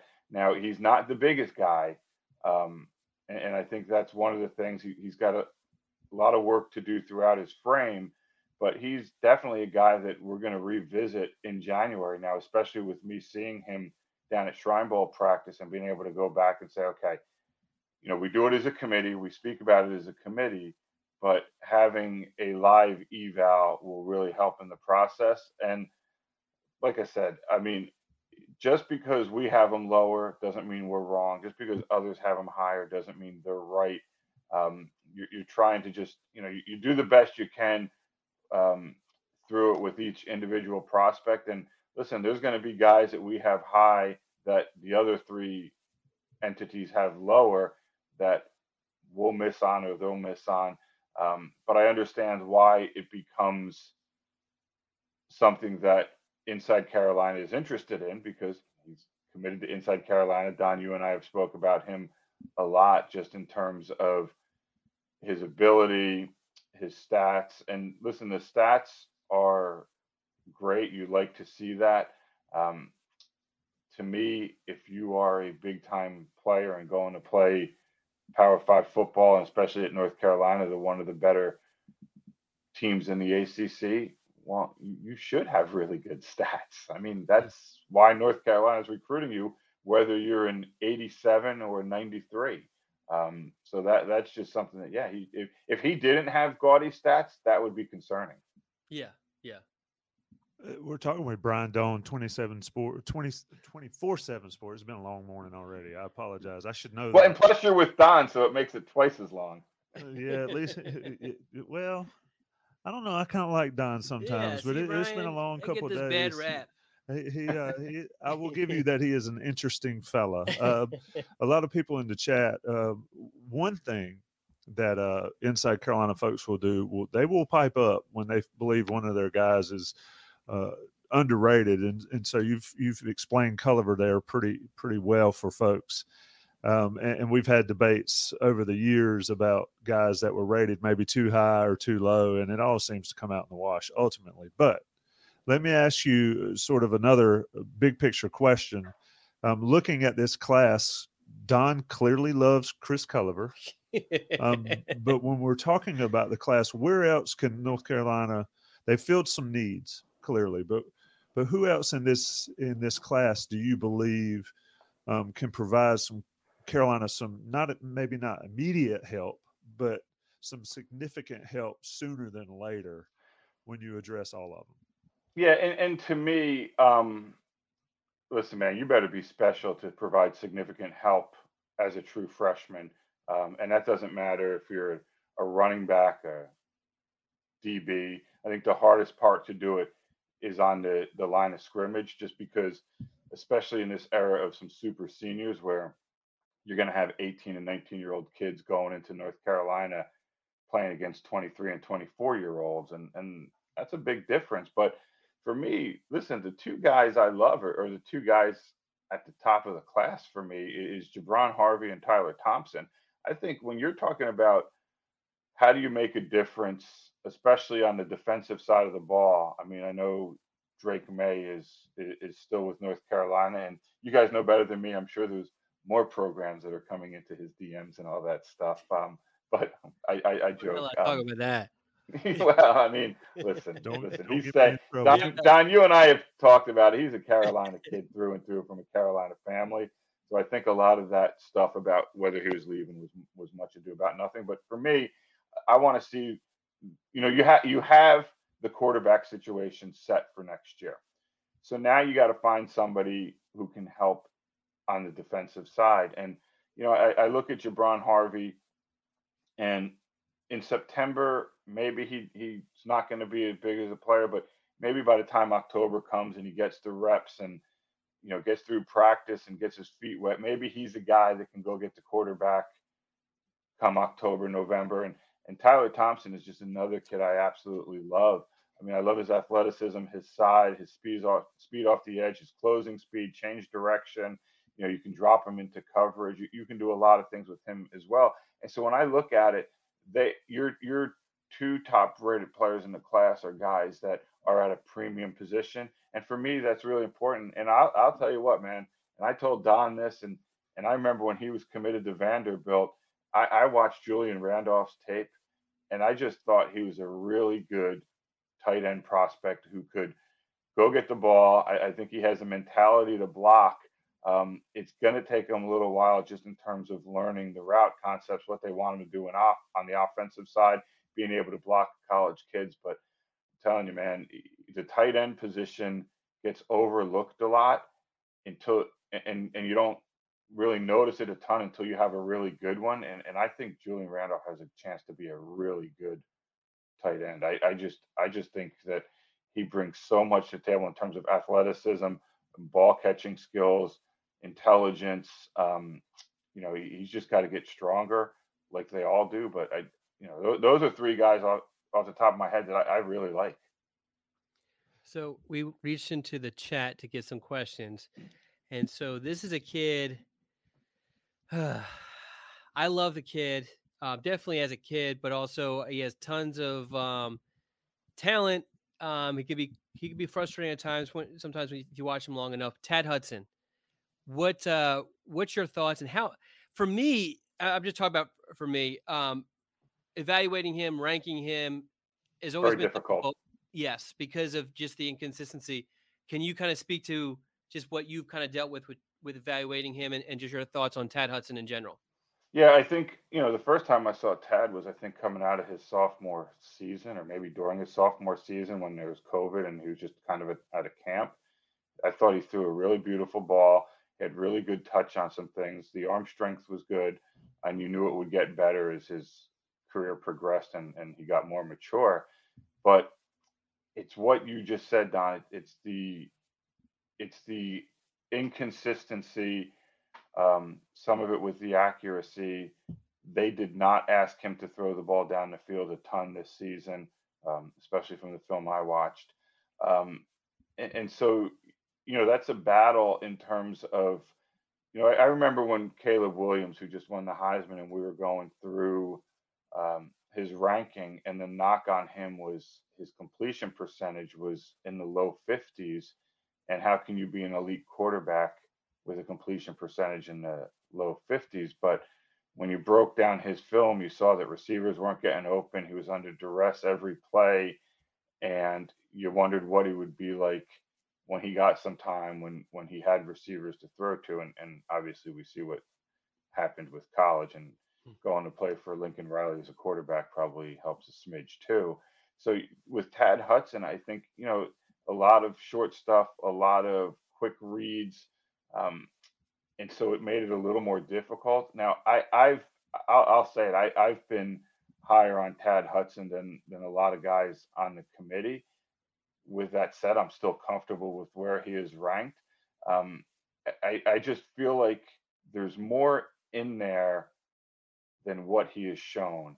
And I keep going back to watching him and, and how pretty of a ball he threw, watching him live, and the arm strength was there. And I just feel like there's something about him that has some kind of winning formula in him.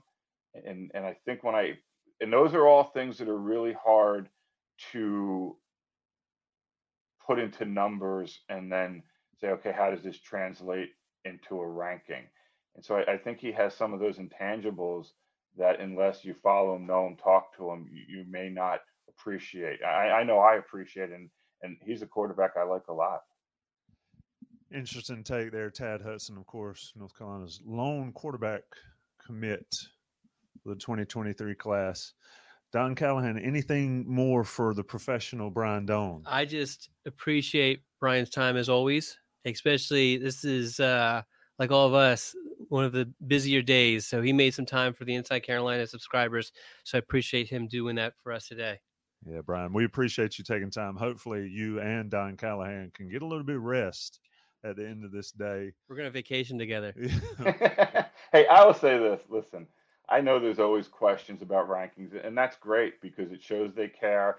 It, it holds us accountable in a, in a good way and about whatever, you know. And so I always welcome that stuff. And listen, you sometimes you're right, sometimes you're wrong. And what I like about Inside Carolina is if you explain where you're coming from, they may not agree, but they understand it.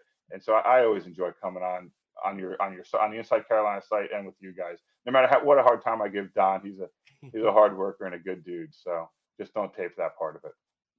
Uh, he, he certainly We'll take that. attention. We're going to take that part out of the uh, of the, Of the live feed. Well, we do appreciate you taking the time, and uh, we'll talk again soon. That's Brian Dohn, twenty four seven Sports, um, Don supervisor. Yeah. Appreciate it, Brian. Thank you, guys.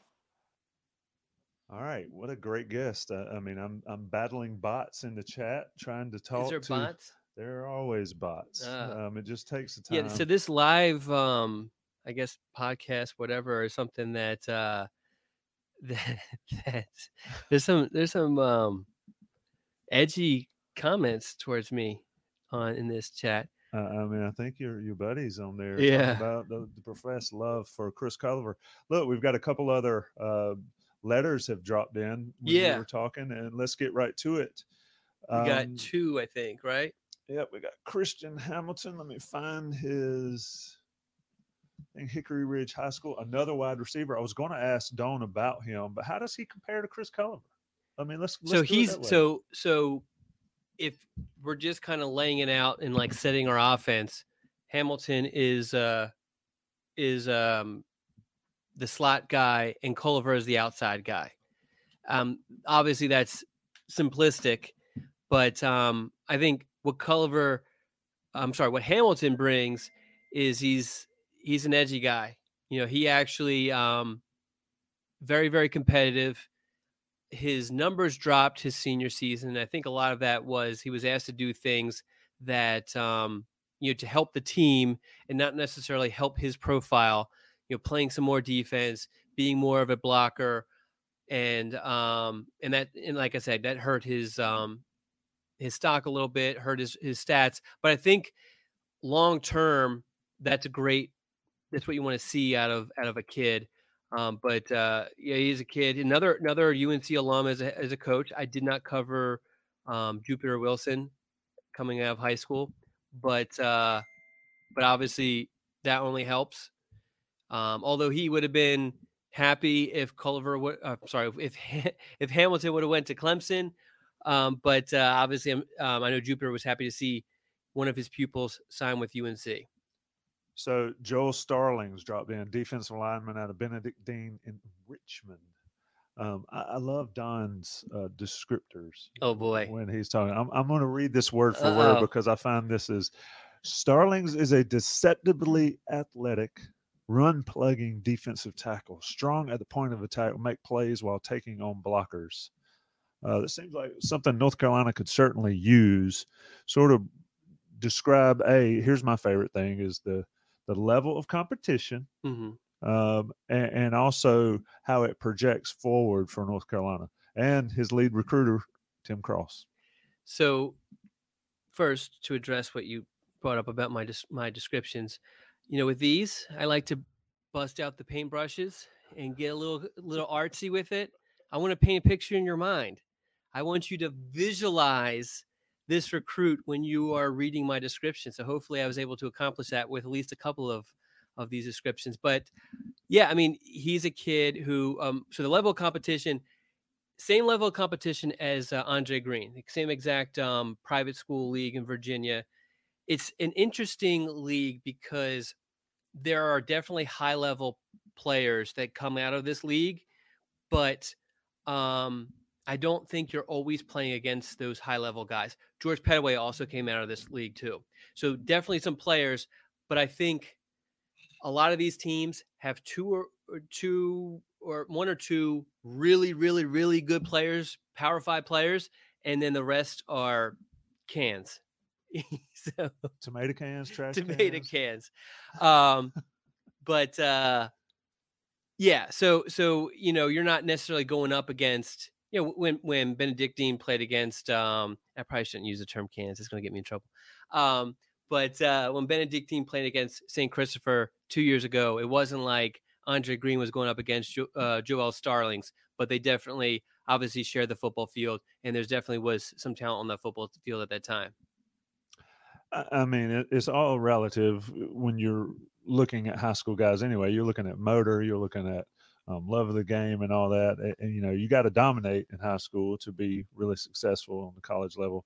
Um, couple questions um, eh, while we wait for the next thing, and I want folks in the chat to put where you're from. So let's see who's the furthest away. Um, I saw somebody say they're in southern Utah, so that's pretty cool. Watching us live. Shout out to the 475 plus people in the live YouTube stream. Jordan Louis, Brian Green will commit, I guess, at 10 o'clock coming up shortly. Um, we, we will be here. I I have a feeling we will be here for a while. Greg Barnes, Don Callahan there again inside Carolina's signing day special. I had a question. I can't find it. Oh, yes. I am going to ask the question that I wanted to ask a long time ago. Uh oh. And this is your homework, Don. Oh boy.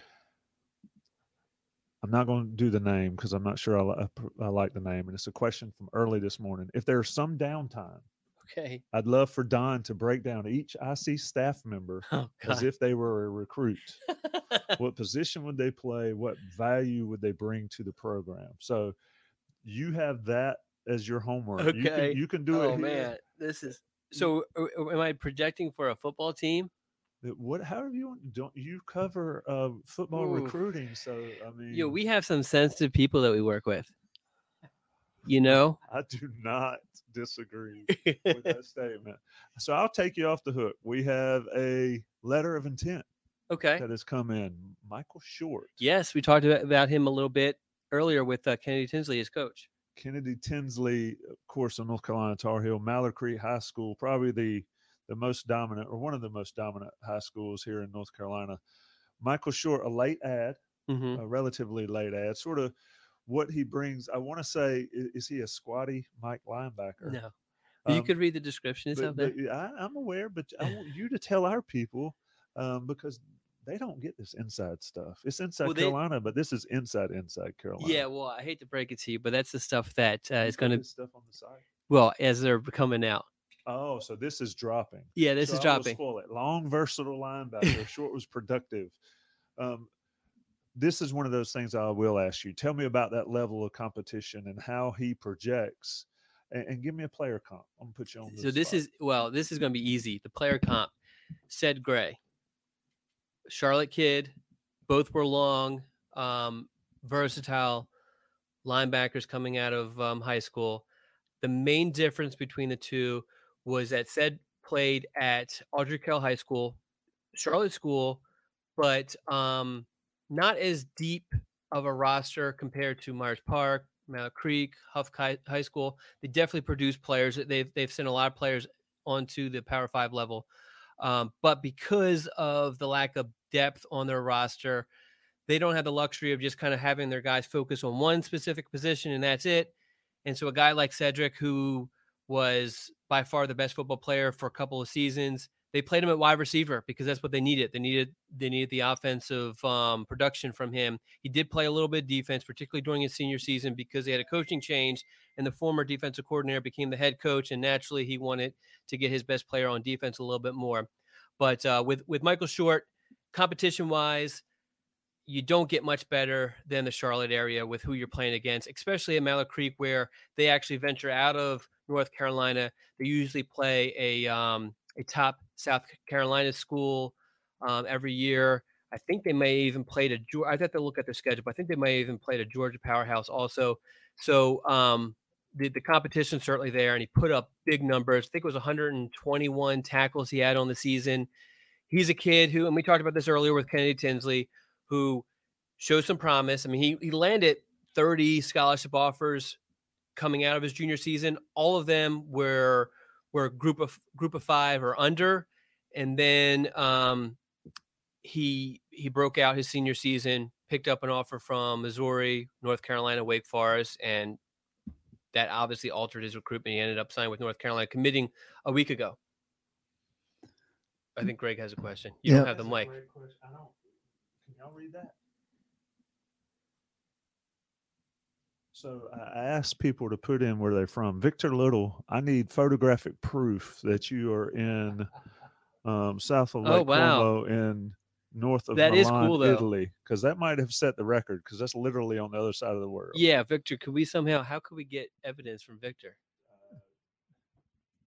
Send me a picture at Tommy at InsideCarolina.com. Not not of your body. No, no, no, no. I want scenery and I want uh, proof of life. So I need a newspaper Proof of life. uh, with a date on it or something. Yeah, I you know, if someone told me right now to go get a newspaper, it would probably take me five hours. It'd take you longer than that. They don't have them anywhere anymore. You can't get them at gas stations. Uh, so I think uh, Victor, you just need to reach out to us, and maybe we can host this uh, at your place Yeah. next year. Uncle Uncle Buck, Uncle Buck's gonna pay to fly us out to Italy. Uh, uh, Don, you mentioned that we we spoke with Kennedy Tinsley earlier. For those who have joined recently, that interview took place at, at eight thirty, and it really is a, a good listen. One thing I wanted to ask you about Kennedy, um, with him coaching Michael, and didn't get around to it, is well. Let me say this first. There's a lot of former college football players who are coaching at high schools across the country, and the large majority of them are in it for the kids and while they do have a rooting interest in their team, they're they're most focused on doing what's best for their players. So they want to put them in a good situation, wherever that may be. Uh, so I think we need to establish that line first. From that, though, how beneficial and what impact does having somebody like Kennedy Tinsley, who is a recent Carolina graduate, played for the program, to have him in state at a powerhouse program, uh, just in terms of kind of the dynamics with the staff and kind of spreading the word about what the North Carolina program is about and what it's been about over the years. So, you know, it well, first, Buck is in the chat, um, responding. Did he? yeah. Um, maybe if we do a good enough job this last hour, maybe he'll change his mind. Um, so I think, and I was trying to look it up real quick, but I'm not going to find it, and it's not great radio for me to just sit there look up. But um, I asked Michael that specifically when he received the North Carolina offer, and he said something to the effect of, you know, uh, Kennedy's not pushing him in any direction, but it does, you know, looking at Kennedy, seeing what he's become. Um, he, he's basically an example of what happens if you go to North Carolina. You know, he has a good job. He's a good man, good family guy. Um, he has, I think he has three daughters and one son. Um, had to try four times to get that son in there. I can't imagine. I have one daughter. I can't imagine three. Um, but um, yeah, so I think just having that example around because Kennedy's not like a. I mean, obviously he brings his kids to North Carolina for the camps and everything. I think um, he brought them up there. He did. He, he brought them up for the 707. He also brought them up there for one of the one day camps. Um, he's not a big rah rah UNC guy, but it's clear that he went to UNC, and I think just the example that he exhibits makes that impact. Same thing with Jupiter. He's not a big rah rah UNC guy at all, but I mean, you know, he went to North Carolina, and just seeing what he has become.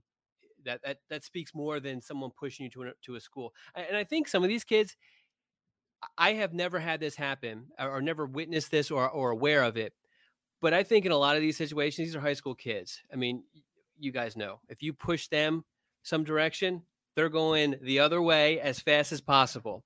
So I think almost that some of that stuff kind of kind of works um, against it. So I think it kind of helps North Carolina that these guys aren't pushing their kids to UNC. Uh, you know, it's a fine line, you know, and and we've seen how it works. Uh, shout out to Victor responding in the chat. Um, we look forward to it. Shout out to Buck Sanders for for breakfast with Don from the Man Tower. Buck Sanders joining us in the chat.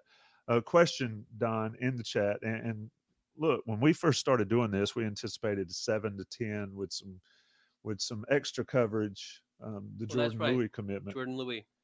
So And we also um, have a new letter in. so while I'm getting that set up, real quick, Evan Kirk asked you to preview the Louis commitment um, coming up. So just briefly, um, can you tell us what to expect here in the next few minutes? So while- he's supposed to be announcing it on his Instagram page. Um, I will pull that up as soon as I get a chance, and I can give that to you guys.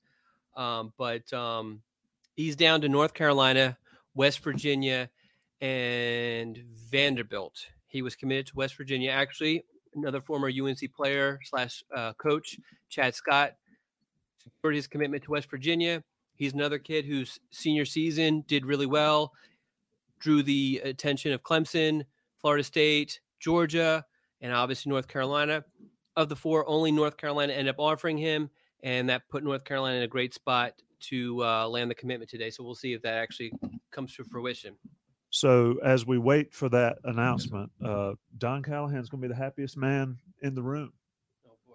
Chris Culliver's letter has arrived in the North Carolina football offices. Maiden High School wide receiver. What more can you say about this young man that you have not already said? I mean, you you, you put Brian Dohn on the spot about the rankings, um, but the bottom line is is North Carolina's receivers have had some success. They've had some great quarterbacks over the last three years, four years, and now Chris Culliver comes in and adds to that room. Yeah, so I think the thing mm-hmm. with him is he's just a raw talent, and I I do think that there's different levels to high school production, and his high school production is just it's mind blowing looking at his numbers. You know, I mean he he he wasn't that far away from having 2,000 receiving yards in in 14 games. He barely played any defense and had five interceptions. He returned just one kick return, 87 yards for a touchdown. Odds are teams saw that and were like, we're staying away from him. If you talk to high school coaches in the area, they constantly game plan for him. I promise you, no one was kicking to him to him um, on purpose at all. You know, I just feel like um, when I talk to these these these um, the rankings committee guys, Brian's only one of them. Brian only has a certain amount of voting power with this stuff, especially with some of the restructuring that's going on. But you know, they they preach about being multi-sport kid. That's what he is. He excels. Go throw on his basketball clips; they're unbelievable. Um, he has great tra- track times. I think it's 11. It's in the very very low 11s um, in the 100. He has legit size. You see the kid in person; he's a legit six three. Um, you know, typically when you see a kid on paper listed six three, you see them they're like six one. He's a legit six three. Probably should be putting out there that he's six five. Uh, he he could pass for that sometimes. Uh, you know, plays well at the Shrine Bowl. You know, had two big catches there. I mean, I can just go on and on and on um, about this kid, um, but uh, I think that um, he has all the talent, all, all the potential in the world to be a great player for North Carolina. He is in the book, letter of intent in for Chris Culliver. Still waiting on a few letters to come in. Jordan Louis set to commit on. You got his Instagram up? I'm trying. I was trying to find it while he's talking. So here I got it. Yeah. I'm gonna put it. Should I put it in the chat for people? Certainly can. And while we're waiting on on Louis' announcement, um, Victor Little is in uh, Italy. Said he's on military. He's on duty military wise. So just a um, We'll never be able to get to broadcast from there. for, for sure not, but want to say uh, thank you for your your service. Uh, it is December 21st. There's a lot of service men and women around the country um, who are away from their homes on Christmas, and so I think it's important for all of us to say thank you and to appreciate those efforts. It uh, means a lot to all of us. Yeah, pushing up. Well, actually, ten oh four. So we are in extra time. If you're a soccer time soccer fan, we are in uh overtime. If you're a football fan, And go look at some of the videos. They're doing all the Argentina celebrations today. Uh, Lionel Messi could not get into his own house Oh, because the road was just full of people. It is incredible. I, I'm not a huge soccer fan, but I watched uh, that. I watched the World Cup religiously when it was on. That was the greatest championship game I've ever seen in Really? any sport, in my opinion. Um, how that went down. I did not watch it because it's Sunday, and I was just. So what you so you watched the Vikings and the Ravens. I did not know. I well, so I put on the Vikings. game. That was Saturday. I put on the Vikings and Colts game and turned it off when it was thirty three nothing, and then got the alert that the Vikings won in overtime. And I was like, "What the hell happened?" Don, my kid is a, uh big fantasy football guy, and so he's got Kirk Cousins and and Jefferson from Minnesota. So that's the only reason he was watching the game, and so he was going going nuts about that. Um, this is your favorite question, so I I have to be sure to Oh, ask boy. it. Uh, comparisons for Culver. Ah, man, that's a tough one. Um, player comp, player comp. We need yeah, button. yeah, yeah. Some of these are easier than others. I, I- you know, I really struggle to think of someone. Ah, man. Yeah, it's really, it's really tough for me. I don't like this comp, but it's the one I think about. Maybe um, Dyami Brown. Um, I don't like it too much, um, so don't like. Um, that's the first one that kind of pops in my mind. One of my problems with p- player comps is I have like the worst memory ever. So like anything beyond the last couple of years, I, you know, I, I barely remember. But I do have um, Jordan Louis' announcement on. I put the link to it in the chat. So he's actually speaking right now. Do what? Do we want to continue to talk and see what? So he has a UNC hat, a Georgia Tech hat, and a West Virginia hat on the table. And um, so he's talking. So we're gonna play by play, or they can watch. I don't know. 400 455 people in the YouTube chat. Um, three hours and six minutes in waiting for Jordan Louis to announce his commitment. How much longer after this do we want to go? Yeah, so so let's talk about that. We can talk about it with our with our 500 With our family. Well, yeah, They're our uh, family today. The plan was to get out of here at 10 o'clock. Uh-huh. Obviously, we want to cover, see what Louis does. All right, he's standing up. All right, let's see Don's play-by-play skills, folks. He grabs something that's not a hat, looks at it, he throws it to the side. I'm not sure what that was. He grabbed, oh, I guess it's a shirt. Or no, it's gloves. So he tossed the gloves. He's standing up. So oh, grabs the This is made for TV, folks. Made Georgia Tech. I didn't think Georgia Tech was one of the. He throw he puts a Georgia Tech hat on and puts it Greg, down. what do you think about Don's play-by-play skills? Uh, I grabs the West Virginia hat, puts it down nicely. And he's taking off his hoodie. He has a West Virginia shirt on. Mom hadn't taken her hoodie off. Yeah, yet. that's what you got. We got to watch for the parents. Although Chris Culver didn't have his parents in on his, or Chris Christian Oh, Hamilton. that. That. was funny. So we've got uh And then he's taking the West Virginia shirt off and looked like there was a blue. No, it was white. I thought it was might be Caroline blue. Grabs a UNC hat. Come on, Don. I need more flowery, more flowery stuff. No, he took the UNC hat down. So he's going. to Oh, he's reaching for something. This is like the longest sort of like switcheroo we've Did seen. you not tell him that we had it? Oh, he's putting on a UNC shirt. And someone threw him a UNC hat. He's putting it on. And he just committed to North Carolina. Just committed to the University of North Carolina. So so let's talk about Jordan Louis. I've got him up on the screen already. Look at there. I, I was prepared. it's Um, first time for everything. running back room at North Carolina is stacked. Yes. Um, may look a little different after the portal windows open and close, and there's another one um, after spring practice. But Mhm. where does Louis fit? What does he bring to the North Carolina team? You know, what does he do differently that maybe one of the six guys in front of him at the moment don't do, or, or just give me some feedback? Yeah. So I got to say that, you know, they flirted with the idea of taking a running back in the spring, specifically Jordan Louis. So this is not a kid that that just kind of fell in their lap. There's a kid that they knew about and liked a lot. Um, but I still was surprised they took a running back in this class just because of the depth and how young that depth is. And I mean, you guys correct me if I'm wrong, but I, it doesn't seem like anybody's looking to get out. I mean, maybe maybe after the bowl game we see some um, departures, but it doesn't look like that's going to be the case right now. Um, as far as what he brings, um, he probably brings a little bit more, Eh, you know, he, eh, a better balance, I guess, between the the the, the power and the elusiveness. I mean, you got what six guys in that room? I mean, so eh, so there's everything there imaginable. So I don't know if he brings a whole lot that's different that that what isn't already in there. I just think he fits um, exactly what North Carolina has had success with as far as being a balanced running back. It is a massive room considering they typically only play one guy. Yeah. This is a statement I had, Tommy. Okay, I thought it was a question following.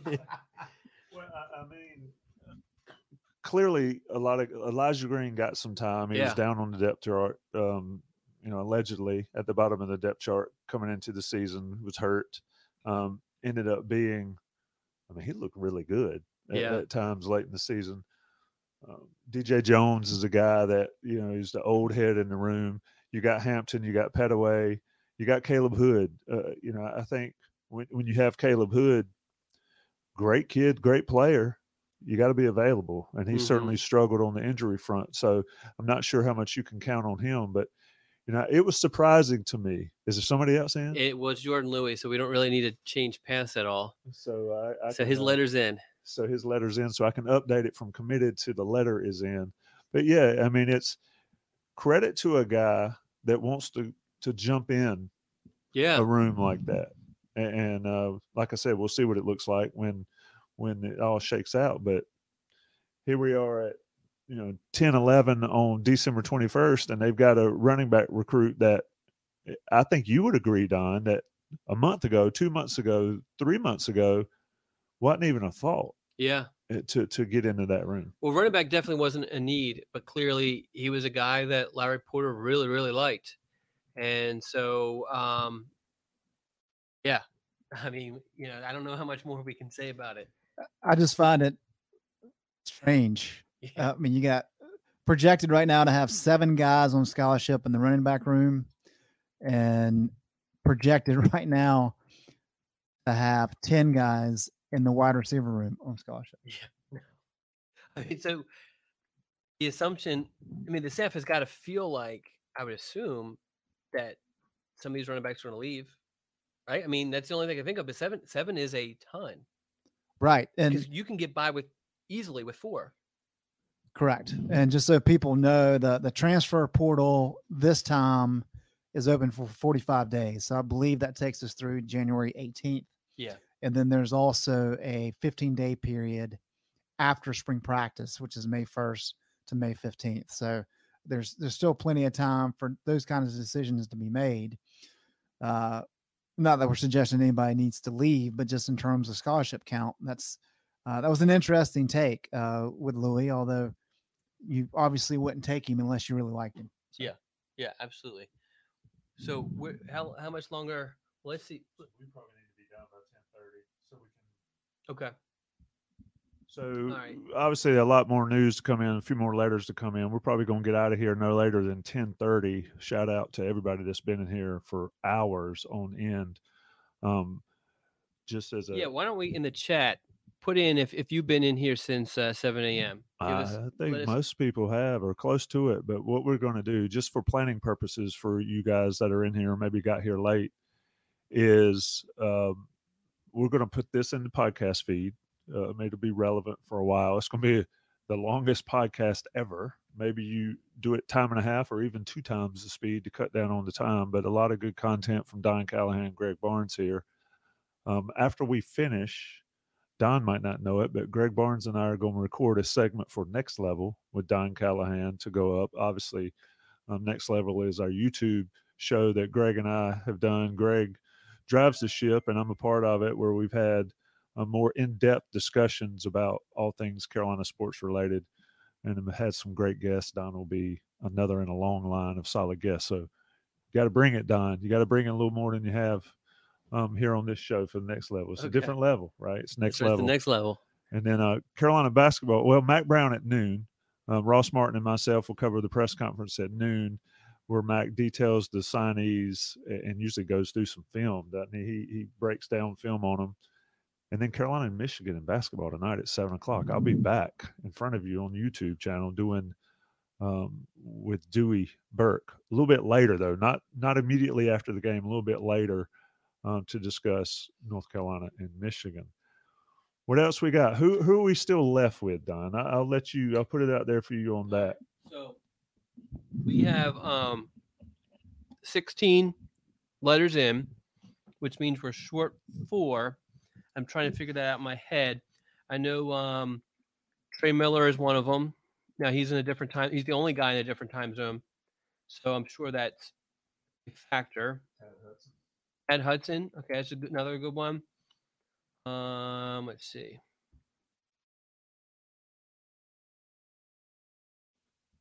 Let's see. Um, Paul Billups. That's three. And then, God, who else?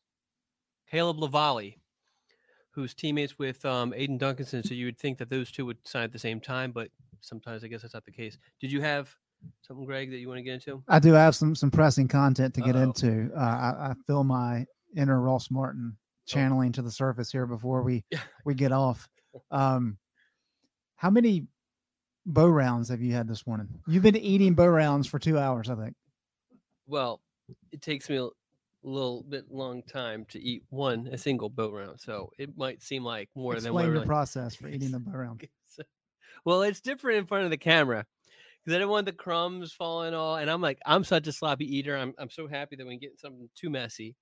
So, um, I mean, I, I've had a good amount of Bo-Rounds. I've been trying to share them with Greg. I don't want them to get cold. They're not good cold, and they are starting to get cold now. Um, Greg, I have offered Bo-Rounds to Greg multiple times, and he has declined my advances each time. So part of this is Greg's fault. We're getting close to uh, lunchtime, so I may may grab one on the way out.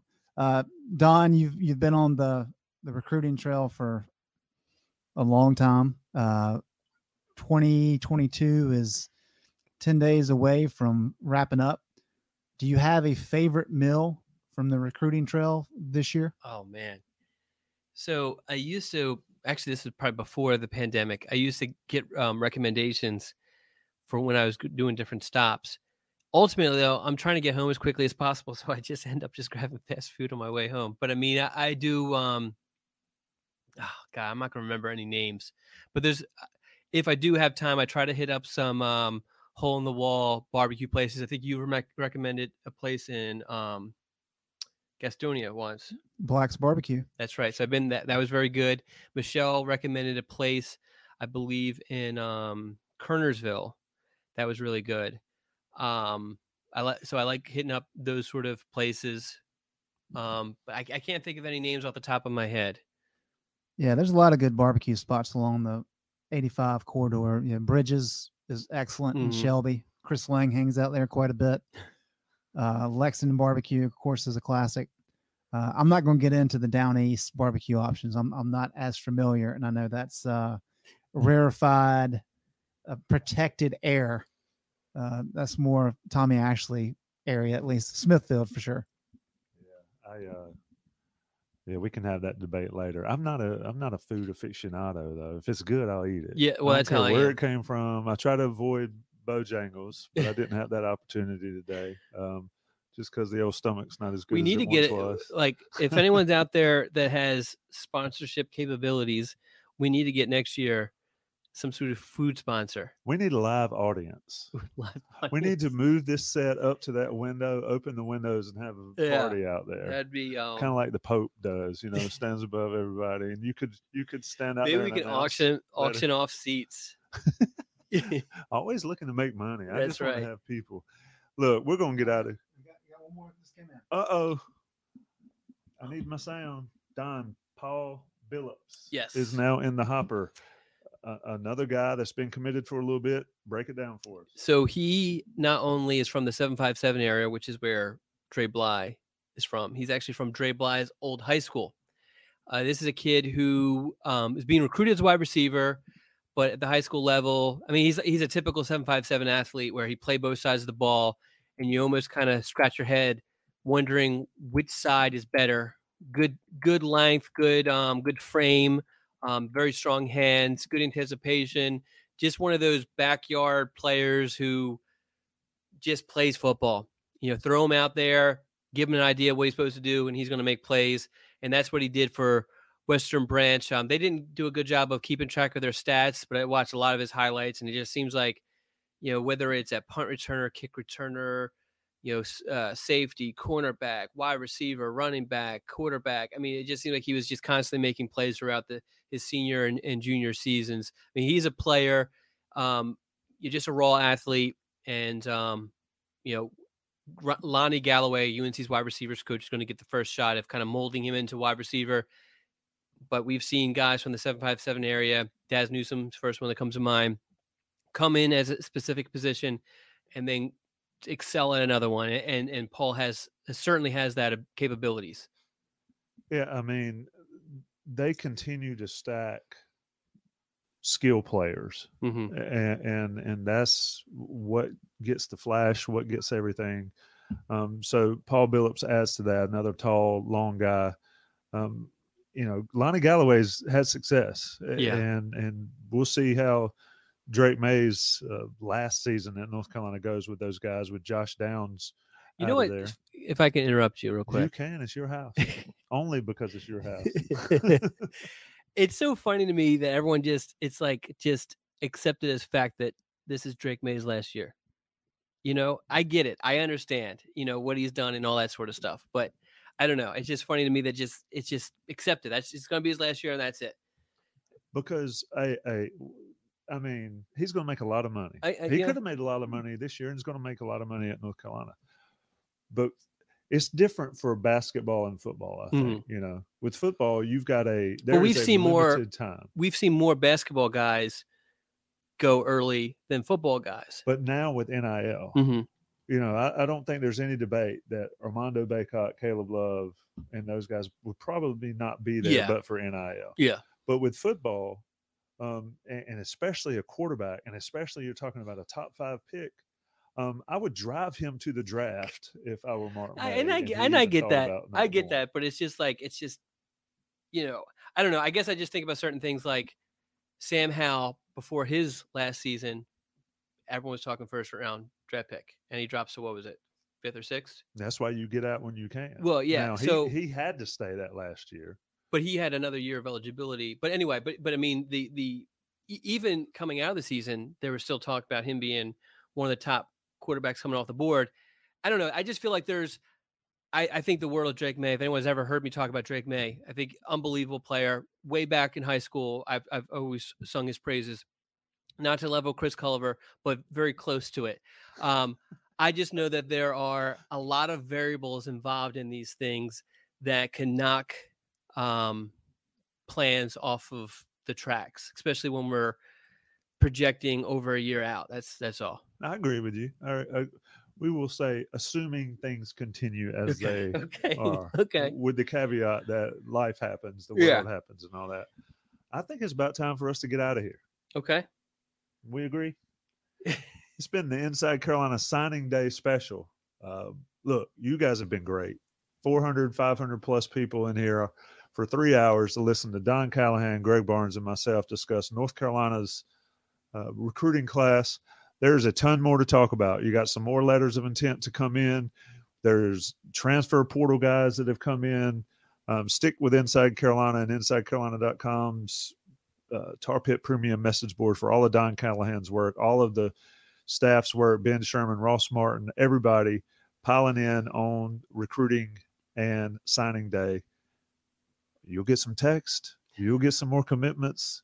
We'll be doing more podcasts, but it's done for the day. So many thanks to everybody for joining us. Take care and everybody be safe and happy holidays. Happy holidays. Merry Christmas. It's the most wonderful time of the year. Fantasy baseball draft season is upon us, which means you need to listen to Fantasy Baseball today, part of the CBS Sports Podcast Network. Join Scott White, Chris Towers, and me, Frank Stampfl, six times per week throughout March. Sleepers, breakouts, busts, live mock drafts, spring training updates, and everything in between every Monday through Saturday. Make sure to download and follow on Apple Podcasts, Spotify, the Odyssey app, and everywhere else podcasts are found.